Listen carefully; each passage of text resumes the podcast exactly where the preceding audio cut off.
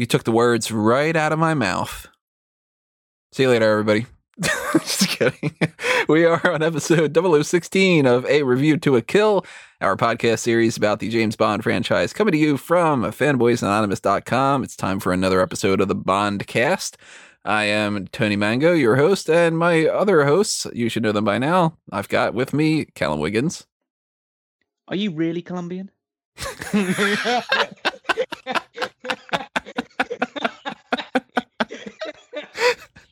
and Robert D. Felice. well, there goes mine. Uh, this was legitimately the most dangerous Bond ever. Living on the edge. Oh, if uh, if you don't know by now, we are talking about License to Kill.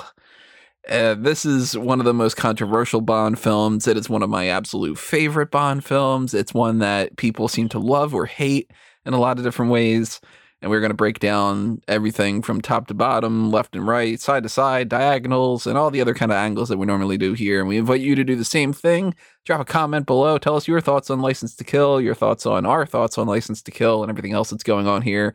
If you're enjoying this podcast and you're thinking of a way to just say bless your heart to us, then there's a lot of ways that you could do that. Hitting the like button on YouTube, sharing this on social media, subscribing on the channel if you haven't done that already, and uh, following us on Facebook and Twitter.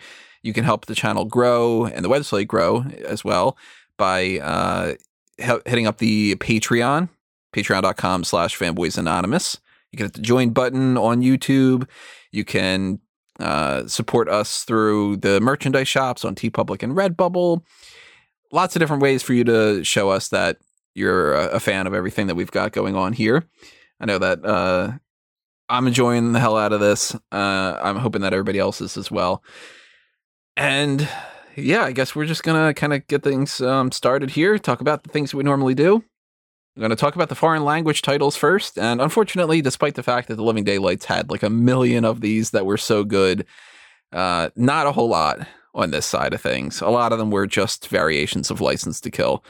Um, the only ones that really stood out to me were on like the more bland side than anything else. Uh, Italy has Private Revenge which is just like, meh. Yeah. Um, Japan seems very boring. It's the canceled license. It just seems like it's a DMV issue. Sweden has Time for Revenge. And DMV would be a good time. Yeah. Uh, Hungary has The Lonely Agent, which seems kind of sad. But my favorite one is Taiwan. They just were like, screw it. It's homicide license. Yes. Homicide license is great. The taglines are his bad side is a dangerous place to be. James Bond is out on his own and out for revenge. Accurate. Uh, out for revenge, glimpsed behind the cool facade of 007 and uh, glimpsed behind the the cool facade of 007 and see how sweet revenge can really be. It's a mouthful. It's a lot. Uh, disgraced, dishonored, deadly. To the point. And when Bond wants revenge, nothing stands in his way, not even, and then in all caps, Her Majesty's Secret Service. uh, the original title was going to be License Revoked. And they did some test audience, kind of, uh, you know, like, uh, what do you think about this? And people legitimately were confused, thinking that it was his driver's license. So that's why they made it License to Kill. Imagine that an entire movie about Bond waiting in the DMV and being like, I lost my driver's license, and people being like, Can you fill out Form 7A? And then stand in this line instead. and Bond could just be like, Oh, piss off. And, 007A. Ah, yeah. Well, then it would have been like one of those moments where you've got back in like Doctor No and stuff, where the Bond theme plays when he's filling out the form, you know? he's just like walking around the DMV and it's like da da da da da and he's like, mm. should I do initial here or okay. mm. should I write myself down as um uh Bondoff mm-hmm. instead? the original idea for this was going to revolve around the Golden Triangle and drug lords in China, and it would have featured a motorcycle chase along the Great Wall of China, which seems like it's going to happen in No Time to Die. Funny enough. And a a fight sequence was going to break out around the terracotta statues, and they were going to kind of make this like very Chinese based. And China put a bunch of restrictions on it, like veto rights over the script. So they were like, nah, just changed it over to that. And of course, they were worried about uh, some kind of blowback on whether they went straight up Colombian. So there's that line in the, the movie where are are, are you uh, are you Colombian? Where they were just kind of like, let's just say that like that he's not necessarily. Let's make this thing of Isthmus City, and that way nobody can be like really upset with us or whatever, you know. Uh, License to Kill is a movie that feels very very different, and it was one of the ones that I am the most excited to hear what you guys have, especially after watching so many, 15 of these other movies or so beforehand. Um, you've you've gotten into the rhythm well past the point of being like, okay, we know what how the themes are going to go. We know how how this is going to play out. We know that he's going to have this kind of a line. And License to Kill is a real big departure. It's the first PG thirteen movie. It's got a different composer, Michael Kamen. It has some different themes to it. It's more brutal. Callum, what were you thinking when you were getting into License to Kill? So I was obviously expecting a bit more of a dark side of things because we saw glimpses of that in the Living Daylights. It went further than I imagined it to do. Hmm. But my general feeling coming out of it is that it still left me as cold as the Living Daylights did. I I don't I don't bond with this Bond. Yeah. Bond doesn't. I don't. I don't get this. I don't. This. I don't warm to this Bond. This. And, and I know it's the idea that he is obviously a lot more clinical, a lot more violent. I see a lot more of the psychopathic, sociopathic, almost evil tendencies in this Bond. Like again, this is like a weird analogy, and it's very, very British. But um, you know how there's been like loads of Doctor Who's, right? Yeah. And there's this one Doctor Who. I can't remember the name of which one it was exactly. I think it was um uh Eccleston. I think it might have been the sixth or seventh Doctor or something like that. But essentially, it's a Doctor that's slightly evil. Hmm. It's a Doctor that's a bit more just not super light-hearted. Is a bit more snarky, a bit more aggressive towards his companions and stuff like that, rather than being like more the friendly-go-lucky one that you'd expect to see in most Doctor Who characters. And that one is very much a love or hate type of Doctor Who, and uh, Dalton's Bond is a very much, at least it comes across to me as a very love or hate Bond, and I don't, I don't like it. It, it doesn't work with me. Are you thinking more so that he needs more humor or more charm or more like what is it that he's that that isn't connecting about that? I know that like the more brutal side is isn't connecting, but it, what's the part that's missing out of that? It's weird because again, I I really gravitate toward Daniel Craig's Bond, and Daniel Craig's Bond is some would say even more sadistic, if not the same level this sadism as this Bond is. But that Bond seems that feels like he has more backstory to him. It feels like he's more rounded as a character. I just don't think Dalton presents any sort of thing beyond just being the character that he is at that moment in time. It's it's a really hard thing to play. I just don't feel whether it is like a lack of charisma or a lack of charm or this weird thing where this Bond like does so many is usually so laser focused and he's aggressive and he's forthright and trying to get things done and then he just bursts out laughing in random segments of the movie and just go like yeah you're what I, I don't like this Bond. I know, I know there's a lot of things about the idea of the Bond character is an asshole and that's why Tony likes him so much and I can kind of get that side of it but this guy seems to be this is an asshole that you don't want to mess with in any circumstance. like you could be a friend of this guy, and he will do something appalling or atrocious in front of you, and you just have to like, uh, okay, okay, yeah, nice one, James. That was, uh, that was great. Like this, this guy feels like he's more of a loose cannon, and not in a good way, in my mind. This is like if uh, Christian Bale and the whole American Psycho thing, if he would have been cast as Bond, kind of a thing. Yeah, or Christian Bale when the set of that whatever the movie it was, Terminator the, Salvation, uh, or the production crew. Good for you. Yeah, it seems like this could be this Bond at any moment in time. And then another time, he's just like, oh, just all jokey and laughy and stuff like that. Like he seems like someone who could be laughing with a friend at one point, and then just see a villain out of this corner of his eye, just shoot them through the head, head in broad daylight, and then just go back to laughing, drinking his cocktail straight be- afterwards. to be fair, as much as I have established that I do like the assholes and a lot of different things and whatever, I think that Christian Bale's rant is great. when he's yelling at the lighting guy, I think it's like, yeah, fuck that guy for getting in the way. like, you know, kinda, Oh, I don't go and walk in front of your do, do, do, do, do. and it's like, yeah, you don't. So, Good for you, Deller. Aside from establishing that Tony is a psychopath, is a sociopath, you know, like, Joker's my favorite villain. Batman's favorite. It's like, yeah. I I really liked this film because I thought it was the most it was the best told story so far, I thought. I can see what Callum is saying, and even though he really doesn't like it, I think Callum nailed it on the head for what Dalton was going for. Dalton was intent on making this this grizzled guy. All right, if we're gonna keep the continuity and say he's been doing this, you know, 16 times around, he's fucking miserable and he has no you know handle on his emotions and i think it can be a little jarring like this was definitely jarring Yeah, I I loved hearing uh, some of your go to uh, first reactions to this. Uh, I'm going to bring up. Um, I'm going to bring that up while you're talking. Try to read them out. it's like a view to a kill was like a couple movies ago and it seems like a different franchise entirely so while i think bond mastered the action film here it's missing a segment of bond with like that you know he's he's charming he's smooth talking some of that isn't present and i think that's why it's a miss for Callum. I have it right now ranked very high. I wouldn't be surprised to see it slip for other movies that we've already watched as I go back and reassess the franchise as a whole.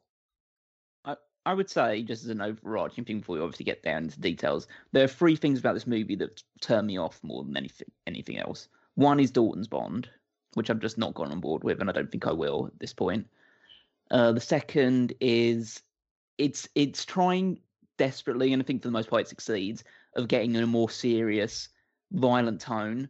But there are moments of this where it regains its old kooky bondness, and that's more jarring in this movie than at any other point in the series because they are going with the serious tone.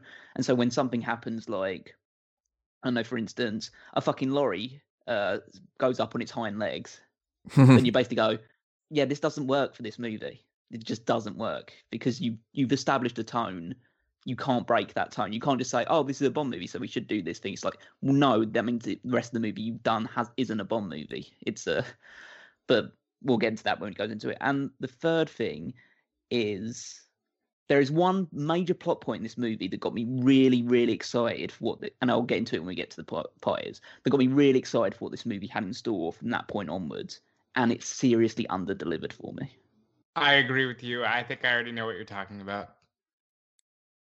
I'm actually not too sure what you're talking about. Um, so I'll be interested. Do you want to spoil in, it now? Or do you want me to wait? We'll wait until we get Well, to it. yeah, we'll see. Because now I'm I'm curious because there might be a couple different things depending on how it is. Um, so Rob's some of Rob's reactions for this were a couple of holy shits. Uh, there's a bro, what the fuck? There's a oh my god, Q kind of thing. Like, uh, uh, this movie is one that I hold near and dear. Uh, I I fully understand why a lot of people are turned off by it because there are people that criticize it for being too brutal. Um, there are people that criticize it for being too much of a departure from the way that the series is. Like, I think it's got all of the elements to it. It's just that it's done in a different way. Normally, I'm the type of person who hates that. Like, I'm an outlier when it comes to this and some other things because a lot of other movies, like when we get to like Quantum of Solace, there's going to be some things that Marc Forster did in that movie that is a departure, and I hate.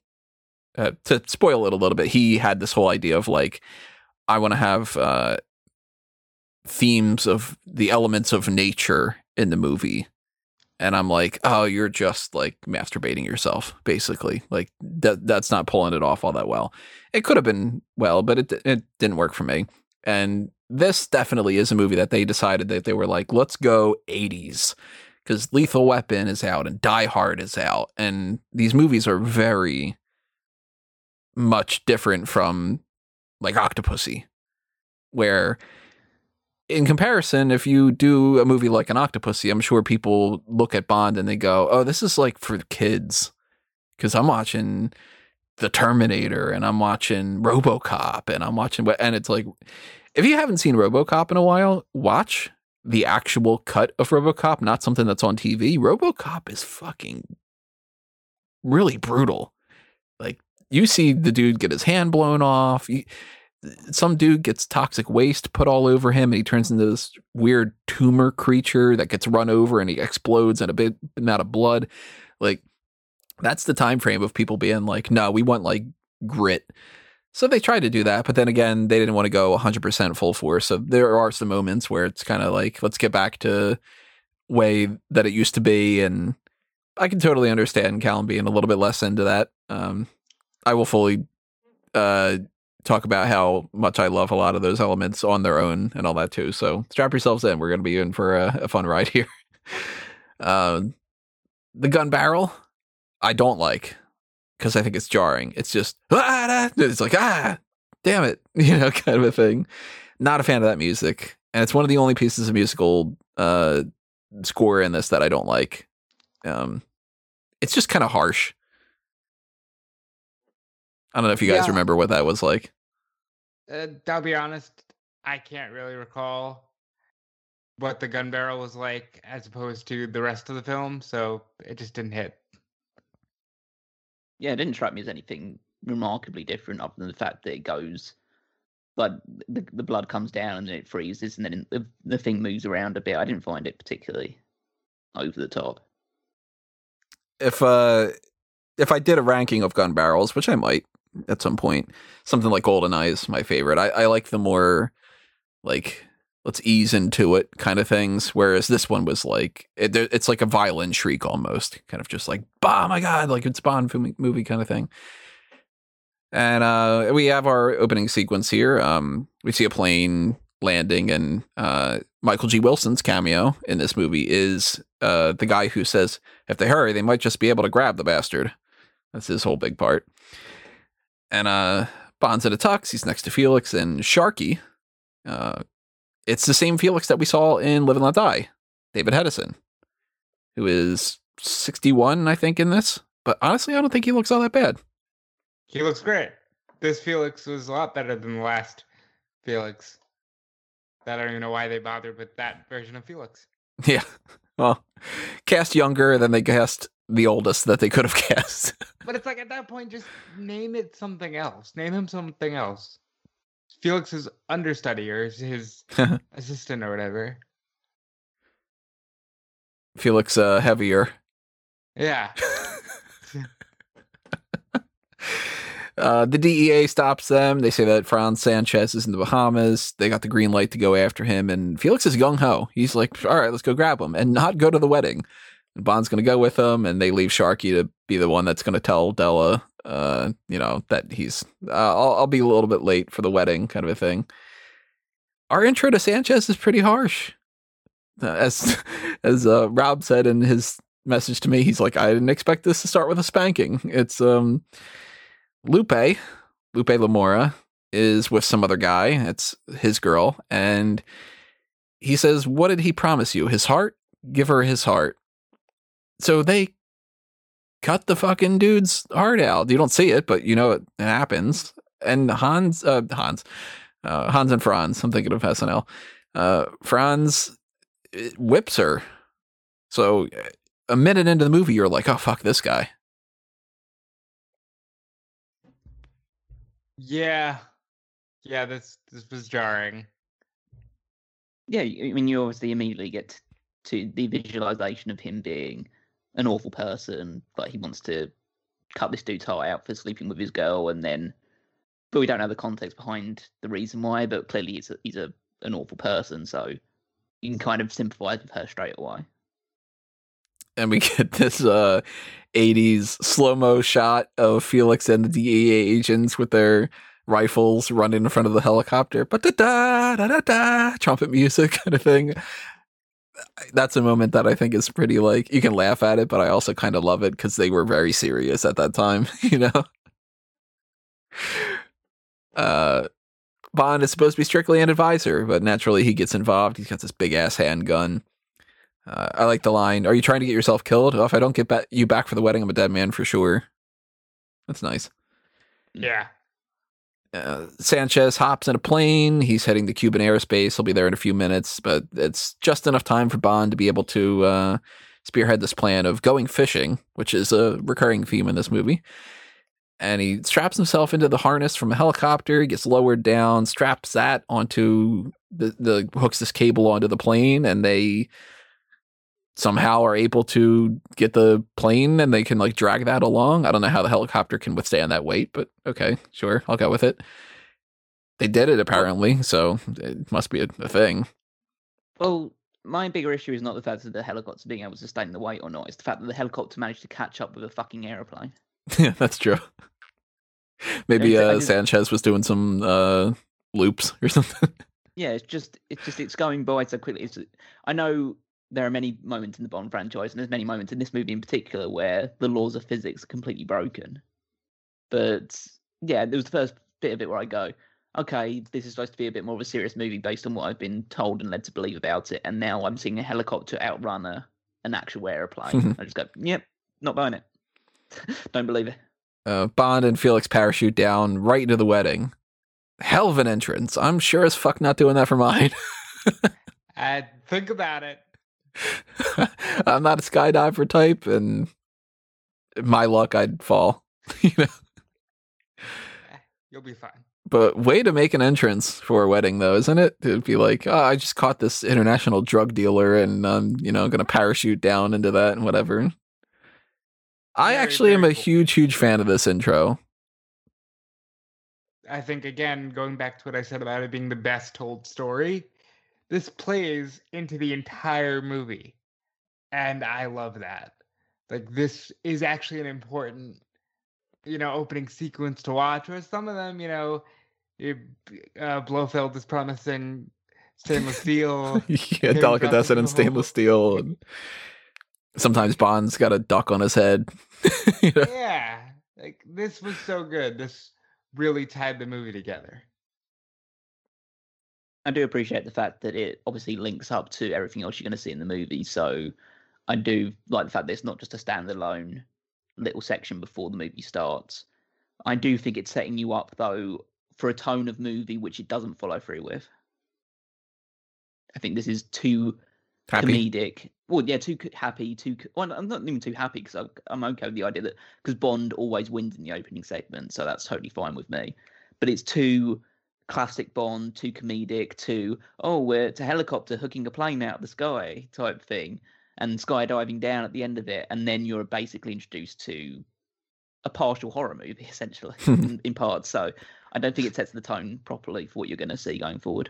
See, I actually like that because I think that that lures the audience into a false sense of security. Because they're kind of like, oh, okay, this is going to be like this fun romp. Like, you know, oh, that bad guy's so bad. Like, he's whipping his girlfriend and whatever. And then he catches him, and it's like, oh, we're going to have these kind of hijinks. And then once the turn happens, then it becomes like it hits you even harder because you're not expecting it. I guess. Hey Tony, how how long was it did it take for the Bond franchise to recover from this? Well, we'll get into that. but but to be fair, it's not that it's recovering from this. There's actually like nine elements that it ended up having an issue with. A lot of people Okay. blame it on the movie and like the performance of the movie. It's actually a, a, a deeper, deeper story than that. So we'll we'll round about uh talk about that at the end of this. Um let's talk about our main theme. This doesn't get a lot of love, but I'm a huge fan of it. I think it's got the 80s flair right. It's reminiscent of Shirley Bassey. I love the lyrics. You know, I've got a license to kill, and you know I'm going straight for your heart. Got a license to kill anyone who tries to tear us apart.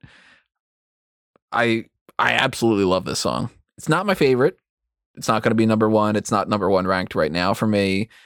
Um, I currently have it on my list as far as like the running uh thing is number four, but I know for a fact that some other ones are gonna push it even further down.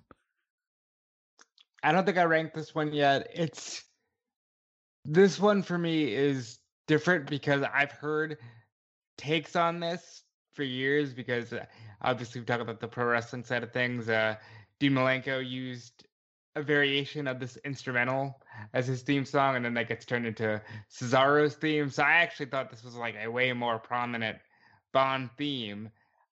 I like it. It grew on me after a few listens, but it would mean so much more if this was a Felix Leiter movie and that's the theme song, because then it plays into the movie. With Bond isn't really fighting for love here, so I it kind of misses for me. I found this theme song completely jarring. It was, it's. I know I've said in uh, previous episodes where I don't really feel like there's a set Bond theme style, but if I was to categor- categorically say a Bond song which doesn't fit with all the rest of them, it's this one. Really? I, th- I think it's so miles out of left field. Really, the only thing that really cuts together is some like, like of the trumpets and a few of the. but I think the beat is all wrong. I think the tone is completely out of place for the movie that it's supposed to be portraying. I think the backing vocals are ridiculous and over the top. I, I don't as, as a Stone song, it's fine, but it just it's so out of place for everything else in the franchise. Even the other ones, which are a bit more like love themed and stuff like that, they have a bit more, I would say, character to them than this. Even like all time high? Yep, I'd, I'd, I'd Wow. have that over this as well. I think that um, the only song that I have lower than this, which is an actual song for the theme song, is "The Man with the Golden Gun," because just because I think that that's a bad song. I don't think this is a bad song. I don't think this is a bad song, but it's just. Um, but I just don't think it fits within the franchise. Even "The Man with the Golden Gun," I think fits more as a Bond song than this one does. And I think it's Gladys Knight, right? Isn't it? Yeah. Yeah. I think she over. I think she milks it. I think she she. This is what I would imagine Mariah Carey would sound like doing a Bond song, where she Hmm. makes it about herself rather than the song. Beautiful analogy. Uh, I I have some Mariah Carey in my collection. Not. No, Yeah, I, I don't. I don't but want- I could see that being the Carey's fine, I'm case. not, it. But it's just that all that that bit at the start where it's just like, I feel I got to all that other stuff. Just Hold like, on no, to your start- Yeah. yeah, just like no, just start singing. Like do the actual verses of it. Like all that extra uh bollocks on top of it. It just doesn't work for me.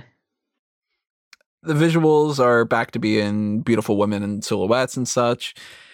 Uh, nothing really stands out to me except for the much more blatant nudity that they didn't even bother to try to obscure as much in this one. You know, Playboy model who plays the Hong Kong narcotics agent later in the movie, she's in the opening credits, and it's just like there's her boobs, you know, kind of. Well, we're essentially entering the 90s here, so we're getting, you know, people are getting more accepting towards things like that. It's weird because there's more nudity in this one than any of the ones that we'll see later on. They do a better job of like obscuring it in the future. So it's kind of like, you know, if you're, you know, chalking up another point to the nudity list, like go ahead and check that one out, you know, kind of thing. Yeah, ju- just say like the similar thing. It's pretty much the same as from the Living Daylights. They're just Mhm. really devoid of anything interesting or eye catching throughout the entire thing. It just feels like you're just going with the motions. And adding to the fact that this song doesn't strike a chord with me as anything positive, probably adds together to be like the worst credit sequence I've probably seen in the entire franchise so far. I absolutely love the song, but I think that, and I would love to see people do this. If anybody is the type of person who they have the background to do the animations and stuff, I'd like to see some other takes on the visuals for some of these movies. This would be one that I would definitely like to see what somebody else can bring to it because I think you can do some fire stuff. I think you could do some stuff with sharks in the ocean. I think that you could do I don't know, like they, they could have had a little bit more fun with it. This is mostly like cameras. Yeah, And- there, if there's cameras and casinos, Yeah. that's about it. I don't think that that was the right way to go. Uh, let's see. That we're on the the wedding stuff that we got going on here. Um, Sanchez is facing 936 years in prison, and the people that are interrogating him says, um, "Not even one of your million dollar bribes can get out get you out of this one." He says, two, two million U.S. standing offer for anybody who springs me." They lash back. Oh, you think you're in some kind of banana republic, which always makes me think of a store. And he says, "I think I'm going to be home soon," eh? And laughs. Sanchez is great. Sanchez is good. he's easily one of my favorite villains because you're just like, he's charming as hell, despite the fact that he's fucking evil. And that kind of a line is one of my favorite lines. It's just him being like, he's he's been captured, and he's just sort of like, eh, fine, I'll pay two million. I'll be out here soon. it's kind of that's so cool. Here's a question that I got. There's a custom. You see, the bride always gets to kiss her best man. Yeah. I have never heard of this custom anywhere in any wedding scenario ever.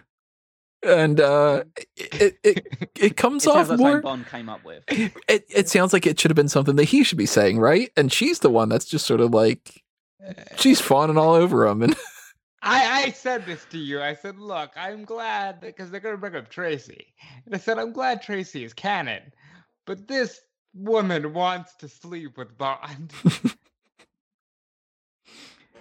I just think that this was a weird thing because you can show that Bond is like really close with Della and Felix in a lot of other ways, but that I don't know. This was a weird choice.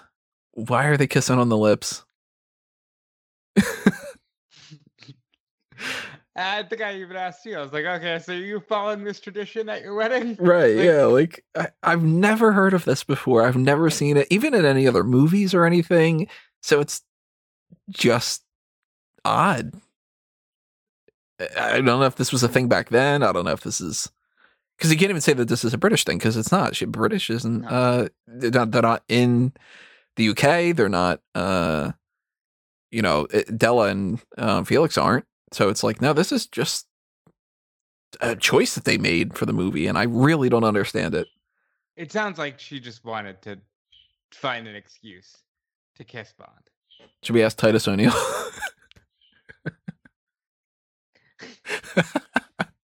if anybody gets that joke, go to smarkoutmoment.com, check out the pro wrestling stuff. Funny that when Bond goes to Felix's office and he sees Pam there, he gives him a look like, uh, and he goes, Oh, it's strictly business, my friend. Dude, you don't have to explain yourself. Bond is the one kissing your wife two seconds ago. Yeah. Bond's the one like, You cheating on your wife? No, you're his wife is cheating on him with you. Like Uh, Dell is played by Priscilla Barnes, who I know from nothing else except for the fortune teller with the third nipple from Mallrats, which is quite titillating. Very good. um, Sanchez's Law is uh, lead or silver. I think that that's cool.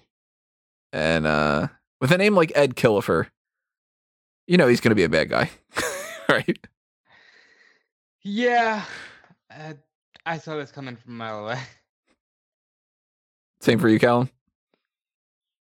I mean, I can't say for certain that I was expecting him to be the one to do it because there were two people in that in the uh, interrogation room, and to be fair, the other guy outside of Killifer was the one that seemed to perk his ears up when he saw heard the two million dollars.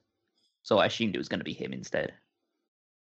He also I, I kind of looked at that strangling thing as like, okay, pal, that was a little too much. You're the guy who's gonna, you know, end up turning heel because wrestling. he also says that he just came by to kiss the bride. Della gets around. I mean, that's one of the things I also wanted to bring up is that. So this is our first introduction to Della in this entire series, Mhm. and also our last introduction. yeah. But Yeah.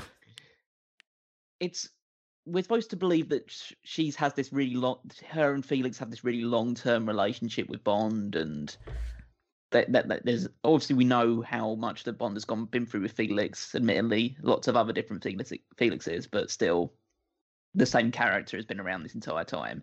We don't know anything about Della, and f- as far as the only bits and pieces I've seen of Felix, he seems to be a bit of a playboy in the other Bond movies, like they're uh, basically an American version of Bond. he doesn't seem to be strictly tied down to anybody in particular. So. It just felt a bit weird of like saying that our Bond is such good friends with Della and Felix, whereas it just doesn't feel like. And it comes across in the movie as well that it's just people that seemingly just met each other, at least from my perspective. Sharky, I think, is the the bigger standout to me because I kind of feel like that should have been Quarrel. It might have worked better, but I think this was a movie and this is a bond really that just was so no, we're gonna tie it all together. We're gonna forget about what you know about everything is different in every film. We're gonna tie it all together and make it seem like oh they're friends, they've been through everything together. Even though you know in the last film Felix, who was much younger, was Yeah. like, ah, yeah, we're gonna have a party with these two girls. It's great. We're all gonna party. Imagine if that would have been the case, though. I mean, Quarrel dies in Doctor No. The books are a different order than the movies, too. So, like, Live and Let Die was the second book, and that's the uh, like eighth movie or so. And this one borrows a lot from Live and Let Die, actually. But we had Quarrel Jr. in Live and Let Die, and I think that that would have been a good way to do that if they would have just made the character instead of Sharky, if it would have been Quarrel Jr. And then it would have been like, you know, kind of a tie-in. You gotta get the shark puns in though. Yeah, we'll get to that later on too. Sharky gives uh, Felix and Della some fishing lures. They're not going uh, fishing on my honeymoon. I never really liked that line. Um, but Della and Felix give uh, Bond a present too, a genuine Felix lighter of sorts. It's engraved and it's got a huge goddamn flame on it. that seems like it's practically a Q uh, branch gadget. It comes in handy. It does. I am not a smoker. I've never had any use for carrying a lighter around, but I've always thought to myself, if I did, I'd want that just to be like this fucking flamethrower kind of thing. I'd imagine that you would get one lighter and it would be a trusty lighter and you would name it Felix. Oh, 100%. If I had like some kind of Zippo or something, I'd get a little like, uh, I probably would, uh, I'd be stupid enough that I would pay for the engravement and have it say, uh, to James, Love, Della, and Felix. and people would be like, who's James? And I'd be like, it's a different story. Um, Sanchez is on a route with all these guards, armored truck and all, and Killifer returns heel, as we said. He sends him off the bridge into the water. People are waiting for scuba tanks and ready to bust him out and everything. And we could see that coming. I mean, he said, no, I'll be out soon. And he's right. And we get one of my absolute favorite moments from any of the films in the entire franchise. Top 10 moment for sure for me. And we're talking like action moments, funny moments, whatever. Just absolute one of my favorite moments. Della wants to give James another gift, her garter. And she reminds him the one who catches the garters, the, the next one who, and he just shakes his head. No. Thanks, Della. It's time I left. And she tosses it anyway to him, giggling, and he catches it, looks down, gives this weak smile, and leaves. And she just says to Felix, "Uh, Did I say something wrong? And he says, He was married once, but it was a long time ago. You would know that if you were friends. Ah. Like Bond even screeches the car when he drives off. Like he just can't wait to get the fuck out of there, or he's not thinking at the moment properly to drive right. I love this so much. Yeah, great scene. The more one leaves bigger impact for me than this. The one from Spy You It's Love Me. Yeah, I just felt this was just an attempt to cash in, an attempt to try and replicate that, and I think it failed. I like this one so much better. The one from The Spy Who Loved Me, I really love because of the whole quick anger about it. But I like the sadness of this one. That his first reaction is just no, no, like I don't want to catch that. That's symbolizes something that I'm not into. And when she just goes ahead and does it, I love that he just kind of like he smiles for a brief second, which is almost like he remembers Tracy in like a good way and then snaps back out of it like can't be weak. That's easily one of my favorite moments. I love that one so much. Um let's go to the shark torture scene here. Fortunately, right after Bond leaves, goons pop up. They go after Fel- uh, Felix Della. We meet Milton Krest, one of my favorite villains of the movie. I love Krest. I love his drunken fucking speech patterns and everything. Uh, he wants to deep six Killifer, and Sanchez, uh, who's super all cool about this, has said that he's made a deal with him because Sanchez is fucking likable in a weird way. No, I made a deal with this guy. Don't kill him. I like Krest's line. I like it. Just like how he delivers his lines. And uh, Robert Davi, the one who plays Franz Sanchez, was the one that created the line, loyalty is more important to me than money, which is like the through line throughout this entire film. So credit to the actor for understanding the character better than even the ones that were writing the scripts. That is cool. He studied with a whole bunch of different things. He talked to actual drug dealers, and they were kind of like, "Yeah, you did a good job." kind of. It, it is what makes him a somewhat likable villain, like you say, is the fact that he's consistently about the loyalty aspect of it. He's he is vindictive and he's cruel to the people that are against him or turn their back on him, but that's in order to engender the idea of if you're loyal to me, then you can have basically anything you want out of me. And explains why he went after Lupe. It explains basically every kill that he does in the rest of the movie. It's one of the most consistent characters, I think. He's an amazing villain. Yeah, I'd say one of the best, absolutely. And Sanchez even You- warns Krest about uh, no fooling around with my girl, which is like, you're setting that up, you know? The only better villain that I've seen thus far is Scaramanga.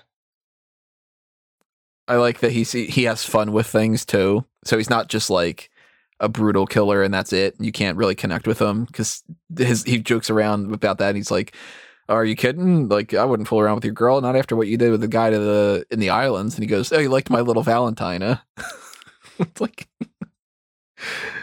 Imagine being that horrible of a human being where you can cut out somebody's heart and just be like, "That's a little Valentine." All right, it was Tuesday, kind of a thing. Well, the guy he's about to be taking on is that guy as well. So.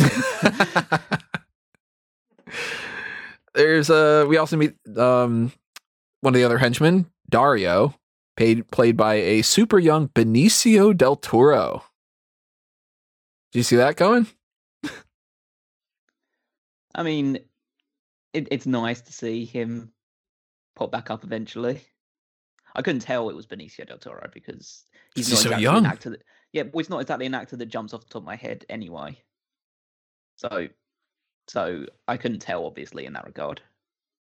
What about you, Rob? Is Del Toro was that kind of like, oh, Del Toro's in this, or Didn't see it coming, but it's good. And he's a great character as well. Fucking loved everything about him, including the way he dies. Del Toro is an actor that I I hold in high uh, high esteem. I think that he seems like a cool dude. He, everything I've seen him in, he's been great. Like, if you want to check out more Del Toro stuff, check out The Usual Suspects. He's fantastic in that. Um, the Way of the Gun is a movie that nobody ever talks about, but he's great in that. He's great in Traffic. He's fun as the collector in the MCU. He's just a weird dude. He's so awesome. I wanted him to be Thanos originally. I thought that he could have been a good Thanos, but um, The Sicario films are great, though. I haven't seen If you like- Sicario. If you like this kind of stuff that we're covering here, Sicario is on my list of why haven't I watched that yet. I'll definitely check that out. And he immediately, of course, you hate him too because when Felix asks where Della is, he says, "Don't worry, we gave her a nice honeymoon." I popped for that. I I love that.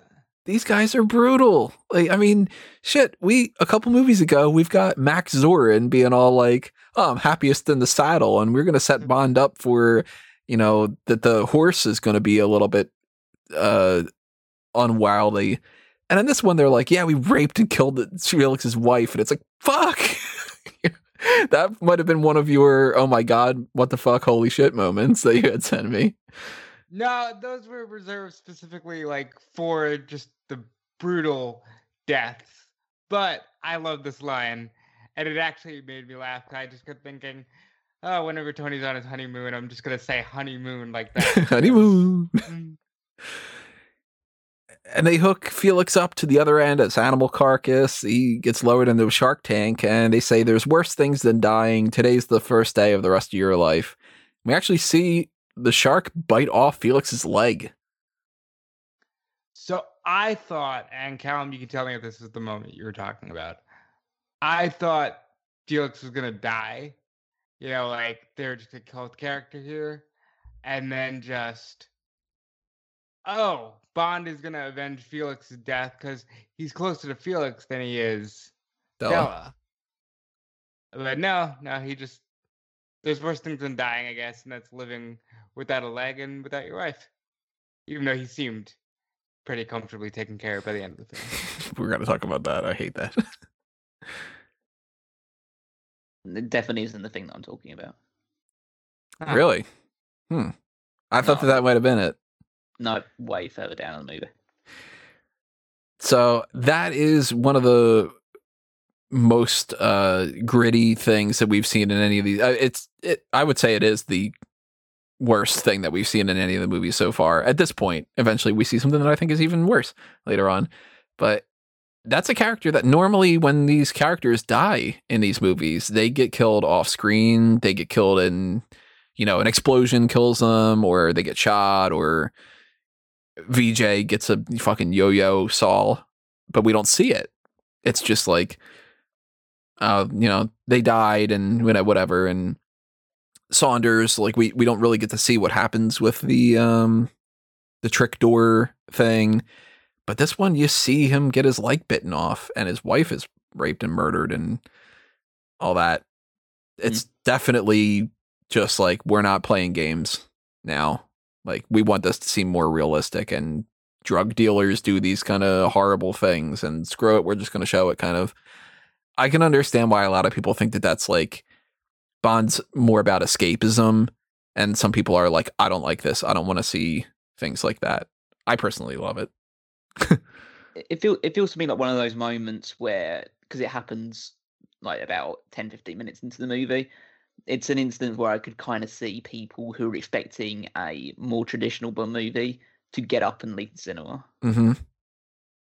because that's like you say there are there are movies in this at this point in time like Die Hard and RoboCop where it, you do have this ultra violent aspect to a lot of them, but Bond has such a legacy behind it of not being this that by going from zero to sixty pretty much.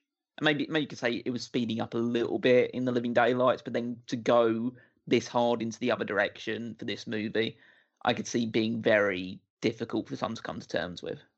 Yeah, because even the Living Daylights, despite the fact that that's a big step in that direction compared to something like A View to a Kill, it's weird to go from Bond's got these weird goggles and he's hanging out hitting on Stacy in A View to a Kill because that's around this point in the movie, or it might not be quite at that point, but um, and then in the Living Daylights around this point in the movie, we've got milk bottle explosives. And that's a lot more fun compared to somebody's wife is killed on her wedding day and you lost part of uh, your body to a shark thing and like that is uh, that like you said 0 to 60 kind of so i could see people being just like oh i took my kids to see this. Oh you know kind of a thing especially the, friend of the director uh, john glen the one that was like the one with octopussy where the kid held his uh, hands over his face because he was afraid about the octopus. Imagine what that little kid would have been doing in this part. Um, Bond's at the Pan Am place. He finds out about Sanchez escaping. He takes off, goes to Felix's place, finds the door open. Della's dead. Her wedding gown. Uh, she's on the bed. Her eyes are open. Felix's office is trashed. He's in a on the couch in a body bag, and there's a note attached to him that says he disagreed with something that ate him. so first of all, I saw that and I laughed, and I knew you probably did a whole lot more than laugh. um, I this is where I'll say Dalton came across as wooden. Him going Dilla. I, I- Yeah, that was there. That that was one of the things that really stuck out to me. As Yeah, well. I, I, Yeah, I d- was I don't like, like the way that he says Della. Yeah. It's, just like, it's, it's like his mouth doesn't move when he's doing it, but then Mhm. he scream manages to scream that out in some really poor way. Yeah, I I hate that take. I fully agree with you guys. It's uh, kind of thing. It's like you could have done that a couple more times, gotten it right. Yeah. Uh, this whole idea of Felix being mauled by a shark and that note being put on him is from the Live and Let Die novel. It's not a creation of the movie. It's not like, you know, you would think that the way that this movie's going, that they would have been like, oh, well, let's go harsher and let's create something like that. This is Ian Fleming, the second book. I don't know how that factors in with this. I never read the books. I don't know if it's just sort of like, well, you know, anytime that you see Felix in the future, he's in a wheelchair or something. But second book, Felix gets mauled by a shark by uh, Kananga, or well, he- he's not Kananga in the book because they renamed him, but um, by Mister Big's people or whatever, and that's uh, I, not the end of Felix, really, kind of, but sort of. They say that his leg is gone below the knee. They might be able to save his arm and uh just one of those line deliveries uh, i think it's uh, funny too the the guy says you can bet it it was a chainsaw drug dealers and all these like they like to do that and later on sharky says chainsaw my ass i know shark bite when i see one it's like how he says that it's always stuck with me uh, DEA agent fills Bond in on how Sanchez has vanished. He's out of their jurisdiction. They can't get an extradition. All these countries are going to protect him, and just well, yeah, that sucks. So Bond's like, well, if they're not going to do anything, I'm going to do something. Let's go shark hunting. Love it. Because everybody was so resigned, and this is like that realism where sometimes you do see this in the real world where people are just like, ah, yeah, but you know, it's one of those things. Shrug. And Bond was like, no, no, no. No, we're not fucking letting that happen to Felix and just blowing it off. Triggers that sociopath part. in his head. Yeah. Uh, and Sharky are looking at some different places, trying to find out who supplied the shark. That sounds weird to say. Do you supply the shark? I like that he says he's from Universal Exports. I love when they use that little dummy organization. Anytime that they bring up Universal Exports, it gets a pop out of me. And he's looking for Carcharodon carcharias, great white shark. It's one of those like Jeopardy types of things where by watching this movie, I've always known that species name. You could be like, you know, what uh the Carcharodon carcharias is whatever. I'd be like, you know, compliments of Sharky. It's a great white shark. Uh Bond talks to Krest, gets all the info he needs. There's a, another exchange that I've always liked. Goodbye, Mister. Goodbye. And he sees that uh, Felix's flower from his tux is there, so he knows full blown Krest is the one responsible for doing this. Um, you guys think about these maggots? Weird. I had seen this scene, so I knew it was coming, but weird. Like, Ugh. They don't look like maggots. Yeah, they're some kind of weird plastic something or other. I don't know, but they just the sound. Mm.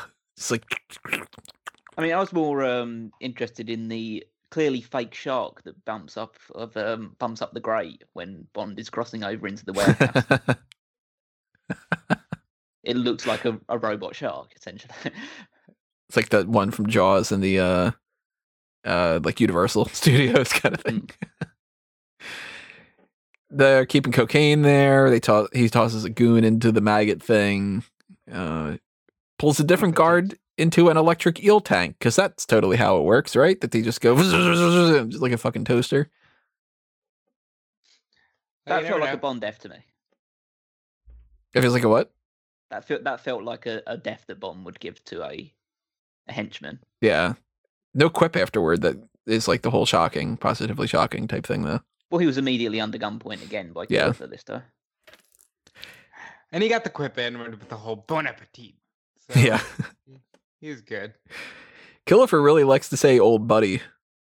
And they Yeah. they have a whole thing with, with that. Even Bond says it back uh twice. There I think four times in this little moment they say old buddy. Cause he's like, oh, you know, over there, old buddy, and he goes, "Is that how you treated your old buddy Felix and whatever?" And Uh, Killer gets knocked into the whole thing. He's hanging over the same shark pit that Felix had, and he says, "I'll split the two million with you." And uh, Bond says, "You want it." I always hate how he says that way. You want it. You keep it, old buddy. Slams it into his chest. Killer falls in the shark pit, and Sharky says, "What a terrible waste of money." I, I, I, I will say I don't like that they're joking around a little bit when this is happening. I, I wouldn't be if I were in Sharky's case. I wouldn't be all like, oh, you know, like let's joke around. I'd still be like, my God, my friend, you know, like kind of. But it's a movie, you know. Got to give it a little bit of leeway. No, I, I like I like this death. It's very um, it's very point well poignant and like fitting what had occurred earlier. Like he's the one that uh, takes it afterwards because he's the one that sold Felix out, pretty much. Yeah, he deserves to die, and his name's Killifer. So yeah, almost making up for the fact that the guy who really deserved to die in the last film didn't die. Maybe that's how they did it to uh Koskov. They just dangled him over a shark pit, kind of, you know. He's like figs, pi- uh, uh, pigs, uh, borscht, cake, sharks. What's going on here? Let's go to the Hemingway house here. DEA agent Hawkins. I always forget to uh, that his name's Hawkins. He talks about how he can't keep covering up Bond's vigilante stuff, which seems like a very like Commissioner Gordon and Batman kind of thing of like, so uh, you know, they said that they found the guy at the docks all tied up and you you hear anything about that kind of a thing, which I like. Uh, Bond's doing like the anonymous tip stuff for the cocaine and Killifer's body and all that they found like little portions of. And Hemming uh, Hawkins takes him to the Hemingway house where we see some agents and M, who says that Bond was supposed to be in Istanbul. He leaves it. Um, he says, "Leave it to the Americans. It's their mess. Let them clear it up." God damn it, M. Like, you're back to being a complete fucking asshole.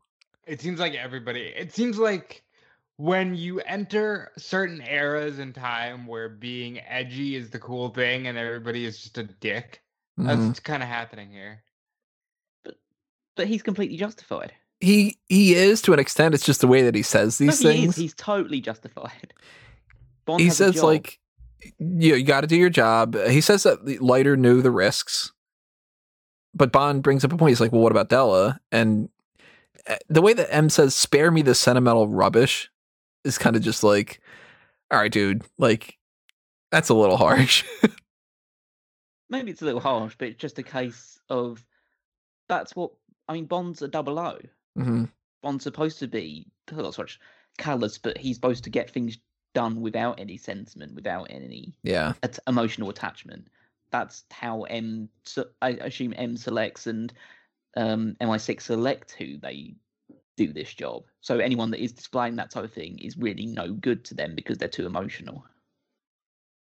i mean so yeah, shitty. he is supposed to be a double o he's supposed to not have that kind of side it's kind of like shut off your emotions and do your job you robot you're the psychopath that we send out to be a hitman kind of a thing but i like it even more the line that he like when bond resigns and he says we're not a country club 007 that to me's better than him just being like ah fuck felix kind of a thing you know? And i like that when bond is supposed to hand over his uh, weapon he says i guess it's a farewell to arms. It seemed like the rest of the movie might see, you know, M trying to have Bond either captured or executed or something, because he just sort of lets Bond go off. Well, that's again. Now, this is the moment that I was talking about earlier, which I think is. I got super excited about the idea because now Bond is both like headstrong in this mission of getting revenge and dealing with Sanchez, but then he's also departed MI6. He's been had his license to kill revoked. He's going out on the run essentially. And I was basically say I basically said, apart from one small instance in the movie, one really small instance in this movie going forward, there's none of that. He's essentially like, okay, just let this rogue agent just go do whatever he's gonna do. And I just feel like that was a real missed opportunity to have like Bond is pretty much surrounded. Like he's doing these things and more of it gets interrupted or he has to essentially subdue people that he works with in order to. This is where he could have got another double O on the case or something along that to try and take down Bond. I just don't feel they did enough in that regard throughout the movie. I'll defend it by saying if that would have happened, I think that that would have added an extra half an hour to the runtime because that wasn't really the story. It wasn't so much that Bond is out of MI6, it's more him on the revenge thing. And we get later movies that they keep revisiting this, actually, I think to a fault, where they keep playing more into Bond is on the run. It's mostly the Daniel Craig we'll get into when we get into the Daniel Craig movies, but one of my main criticisms about the Craig films is they seem to have four ideas that they do over and over and over again, and they never want to fully commit to it. And they this is one of them of this like Bond has to be the rogue in every one of those movies. And it's never about him being the rogue, but that's like the hook of it. Whereas this one, I felt like it was more so like when they address it later on, he's just like, Bond will be fine and see what happens, kind of a thing. Later, when they do it, I think it's more of a problem because then it becomes like, ooh, in this one, he's like that, but then it kind of ends quick, you know? Right. I, I disagree. I think it's more consistently approached in Craig's movies. Yes, it extends the runtime, but it actually tells that part of the story. I think if you're going to introduce that element in this story, then you need to play to it. And if you don't, then you're basically failing your own story. You don't think that the revenge thing takes more precedence? I think it does. I think well, it should take more precedence, but I also think that you've introduced a subplot here, which is interesting, and then you don't play to it, which means that you might as well not have this scene involved in the first place. To me, this then just becomes a scene to get M's and screen time rather than actually being a part of the movie. So it's almost like I would rather one or two things. Either you have this scene and you add a bit of extra time to the movie, or cut bits out somewhere else to tell that part of the story, or you make the runtime even shorter by cutting the scene out altogether. Well, the reason they added this was because they felt like they needed a way to get the government out of it, where if they have no jurisdiction over that, then Bond shouldn't be doing that as part of a mission for them. So they wanted to make it like, well, MI6 isn't sanctioning this kind of a thing. You know how, like, in the past, it's been like, you should take a leave of absence, but if you go after the man with the golden gun, then we're okay with it. Or like, uh, yeah, like that, that kind of, i am blanking on another one of them. Um, I'm sure that there's like five other examples that I just can't think of, but this one's more like if this is a personal vendetta, we're not going to sanction it. So let's have M be like, all right, you're out of it, kind of.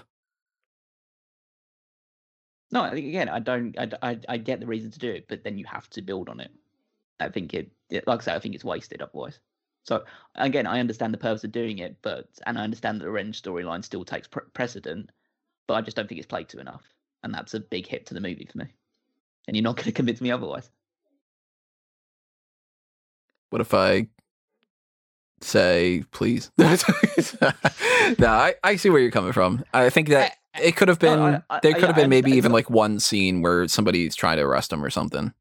Yeah, it's, it's, again, it's not like I disagree with your perspective. Like you're more than welcome to take the perspective that you yeah. take up. But it's just a case of I just don't feel like the movie plays enough to that point, and it could have been a really interesting story because it's something at least at this point. I know what you say about the Craig ones. That maybe it does play on that one a little bit too much.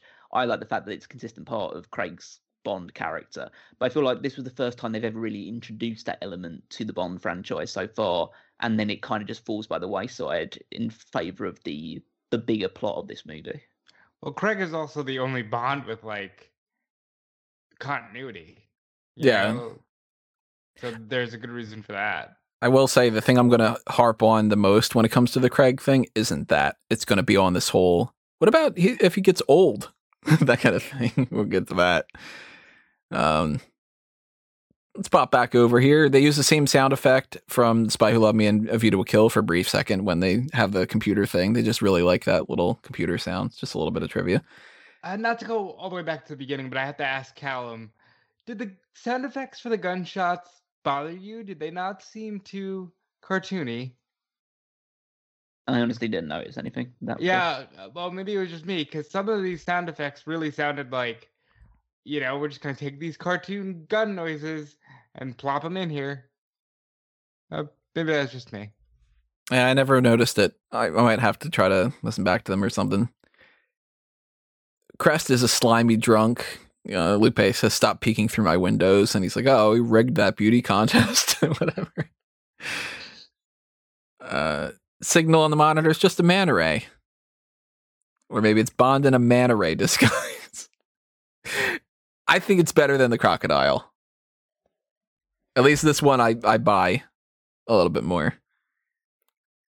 And Yeah. Bond uh, sneaks on board the Wavekrest, notices a ton of money in the pressure chamber, which is going to be important later on. Comes across Lupe, puts a knife to her, makes a sound, and you're dead. Um, poor Lupe, man. I'm a fan of Lupe, by the way. Let, us talk about her for a little bit. She covers for Bond. He notices the whip marks on her, and uh, like I said, like poor girl, she's like, "Oh, it was my fault. I did something wrong that made him angry." Uh, Lupe is a very tortured character. I'm still not a fan of her interactions with Bond, but this is easily the most callous we've ever seen Bond towards a woman. Like this was just really, really cold.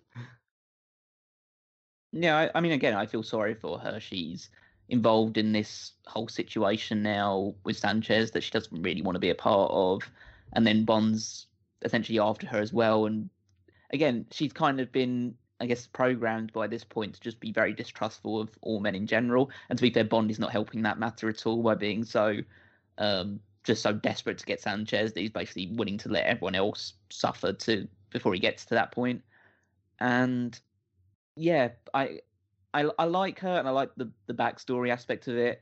I think there are parts later on in the movie where I start to Mm. wane a little bit towards her. Mm-hmm. I think there's one line in particular where all three of us are going to harp on. Probably, yeah. Yep. In any other movie, though, she would be the sacrificial lamb, wouldn't she?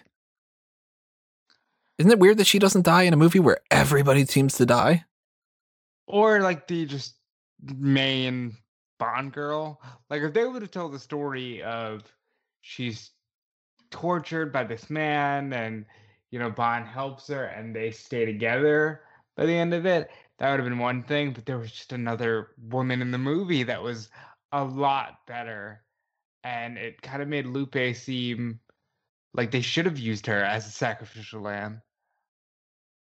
It, it is a bit odd because I think obviously there's one kind of instance in this movie which kind of bucks that trend, but maybe it's they're trying to conflate the idea of both doing this whole more action orientated like people dying all over the place type thing that we'd seen in other movies, but also then building on the strong female character aspect that you're trying to see in this period as well. And so it's conflated with the idea of okay, everyone's got to die except the women. We can't kill the women Minus the women to be Oh yeah, minus Della and minus that um that Hong Kong uh agent that got shot up as well later on in the movie. But but yeah, I mean Della's kind of the sacrificial lamb in the grand scheme of things because she's the one that is the catalyst for this entire thing. Obviously, what what happened to Felix, but then also she's the one that's dead out of all this. So Yeah, it's just uh it's always one of those things that it surprises me that that wasn't as far as I'm aware a part of the script. I don't remember them ever having like I've never come across a story about it being like, well, we were originally going to kill off her character or something. Because I would have thought if I were making a pass at the script, I probably would have killed off Lupe. And that's not like, you know, oh, I hate the character, let me kill her off. That's just me being like, I think that that would be another moment of being just like, oh man, like Felix is fucked and Della's dead and Sharky's dead and Lupe's dead. And like that would just be like, God, everything is coming to a head here. And she ends up getting a relatively happy ending, which it's good, you know. But yeah, Sharky, yeah, he's been captured and killed. And then the guy jokes around, hey, guess what, Mr. Krest? His name was Sharky. At what point in the movie did you know Sharky was doomed? When I first saw him. yeah, when, yeah, yeah, yeah, pretty much when he was part of the original. but he's like, you know, uh, are you going to try to get yourself killed? If I don't bring you back to the wedding, I'm soon to be a dead man. But it's like, no, Sharky's the dead man. Yeah, I think I think I was pretty sure about that, but then I was absolutely certain when Bond said, "Okay, I need you to drive me out to this place. Like, oh yeah, he's not coming back. Bond kills that guy with a har- harpoon. Compliments of Sharky. You know. And we uh But that's kind of again, it's another aspect that we'll, we'll repeat throughout this entire movie as well. Is that in Bond's pursuit of revenge, to like get his revenge on uh, Leiter for, for what happened to Leiter and Della, basically everyone else he works with suffers or dies. yeah. It's kind of almost like he should have listened to his uh words of wisdom from For Your Eyes Only about Mm. if you go after somebody for revenge, you know, dig two graves. Bond should dig like 15. Yeah, and that's and that's another part of it which makes it again, it makes it more, I guess, real because Bond is not behaving as he usually would do. He's got again, he's being fueled by emotion and his thirst for revenge, and that's making him sloppy, and that's making him other people suffer because they're trying to help him out with his issues. And at the end of it, he's getting to the point where it's like, okay, I need to do this alone because if you guys are involved, you might suffer as well. But it also makes me go like, what? I really I- again, I want these guys um, like Sanchez and the others to suffer because they're awful people, but I want Bond to die with them. Essentially, that's getting to that point where it's like, okay, I want Bond to get his revenge, but I want Bond to die in the process as well because he's causing as much harm as he's giving out. Yeah, he's he's fucking up a lot of things. During the money trade off, there's this cocaine deal on a seaplane and all. Bond opens the container, stabs all the cocaine packs, which I have a note down that just says, Those fish are going to be so high. I like the bit where Bond uses the harpoon, he hooks himself to the seaplane, and he does some water skiing. I think that's kind of fun.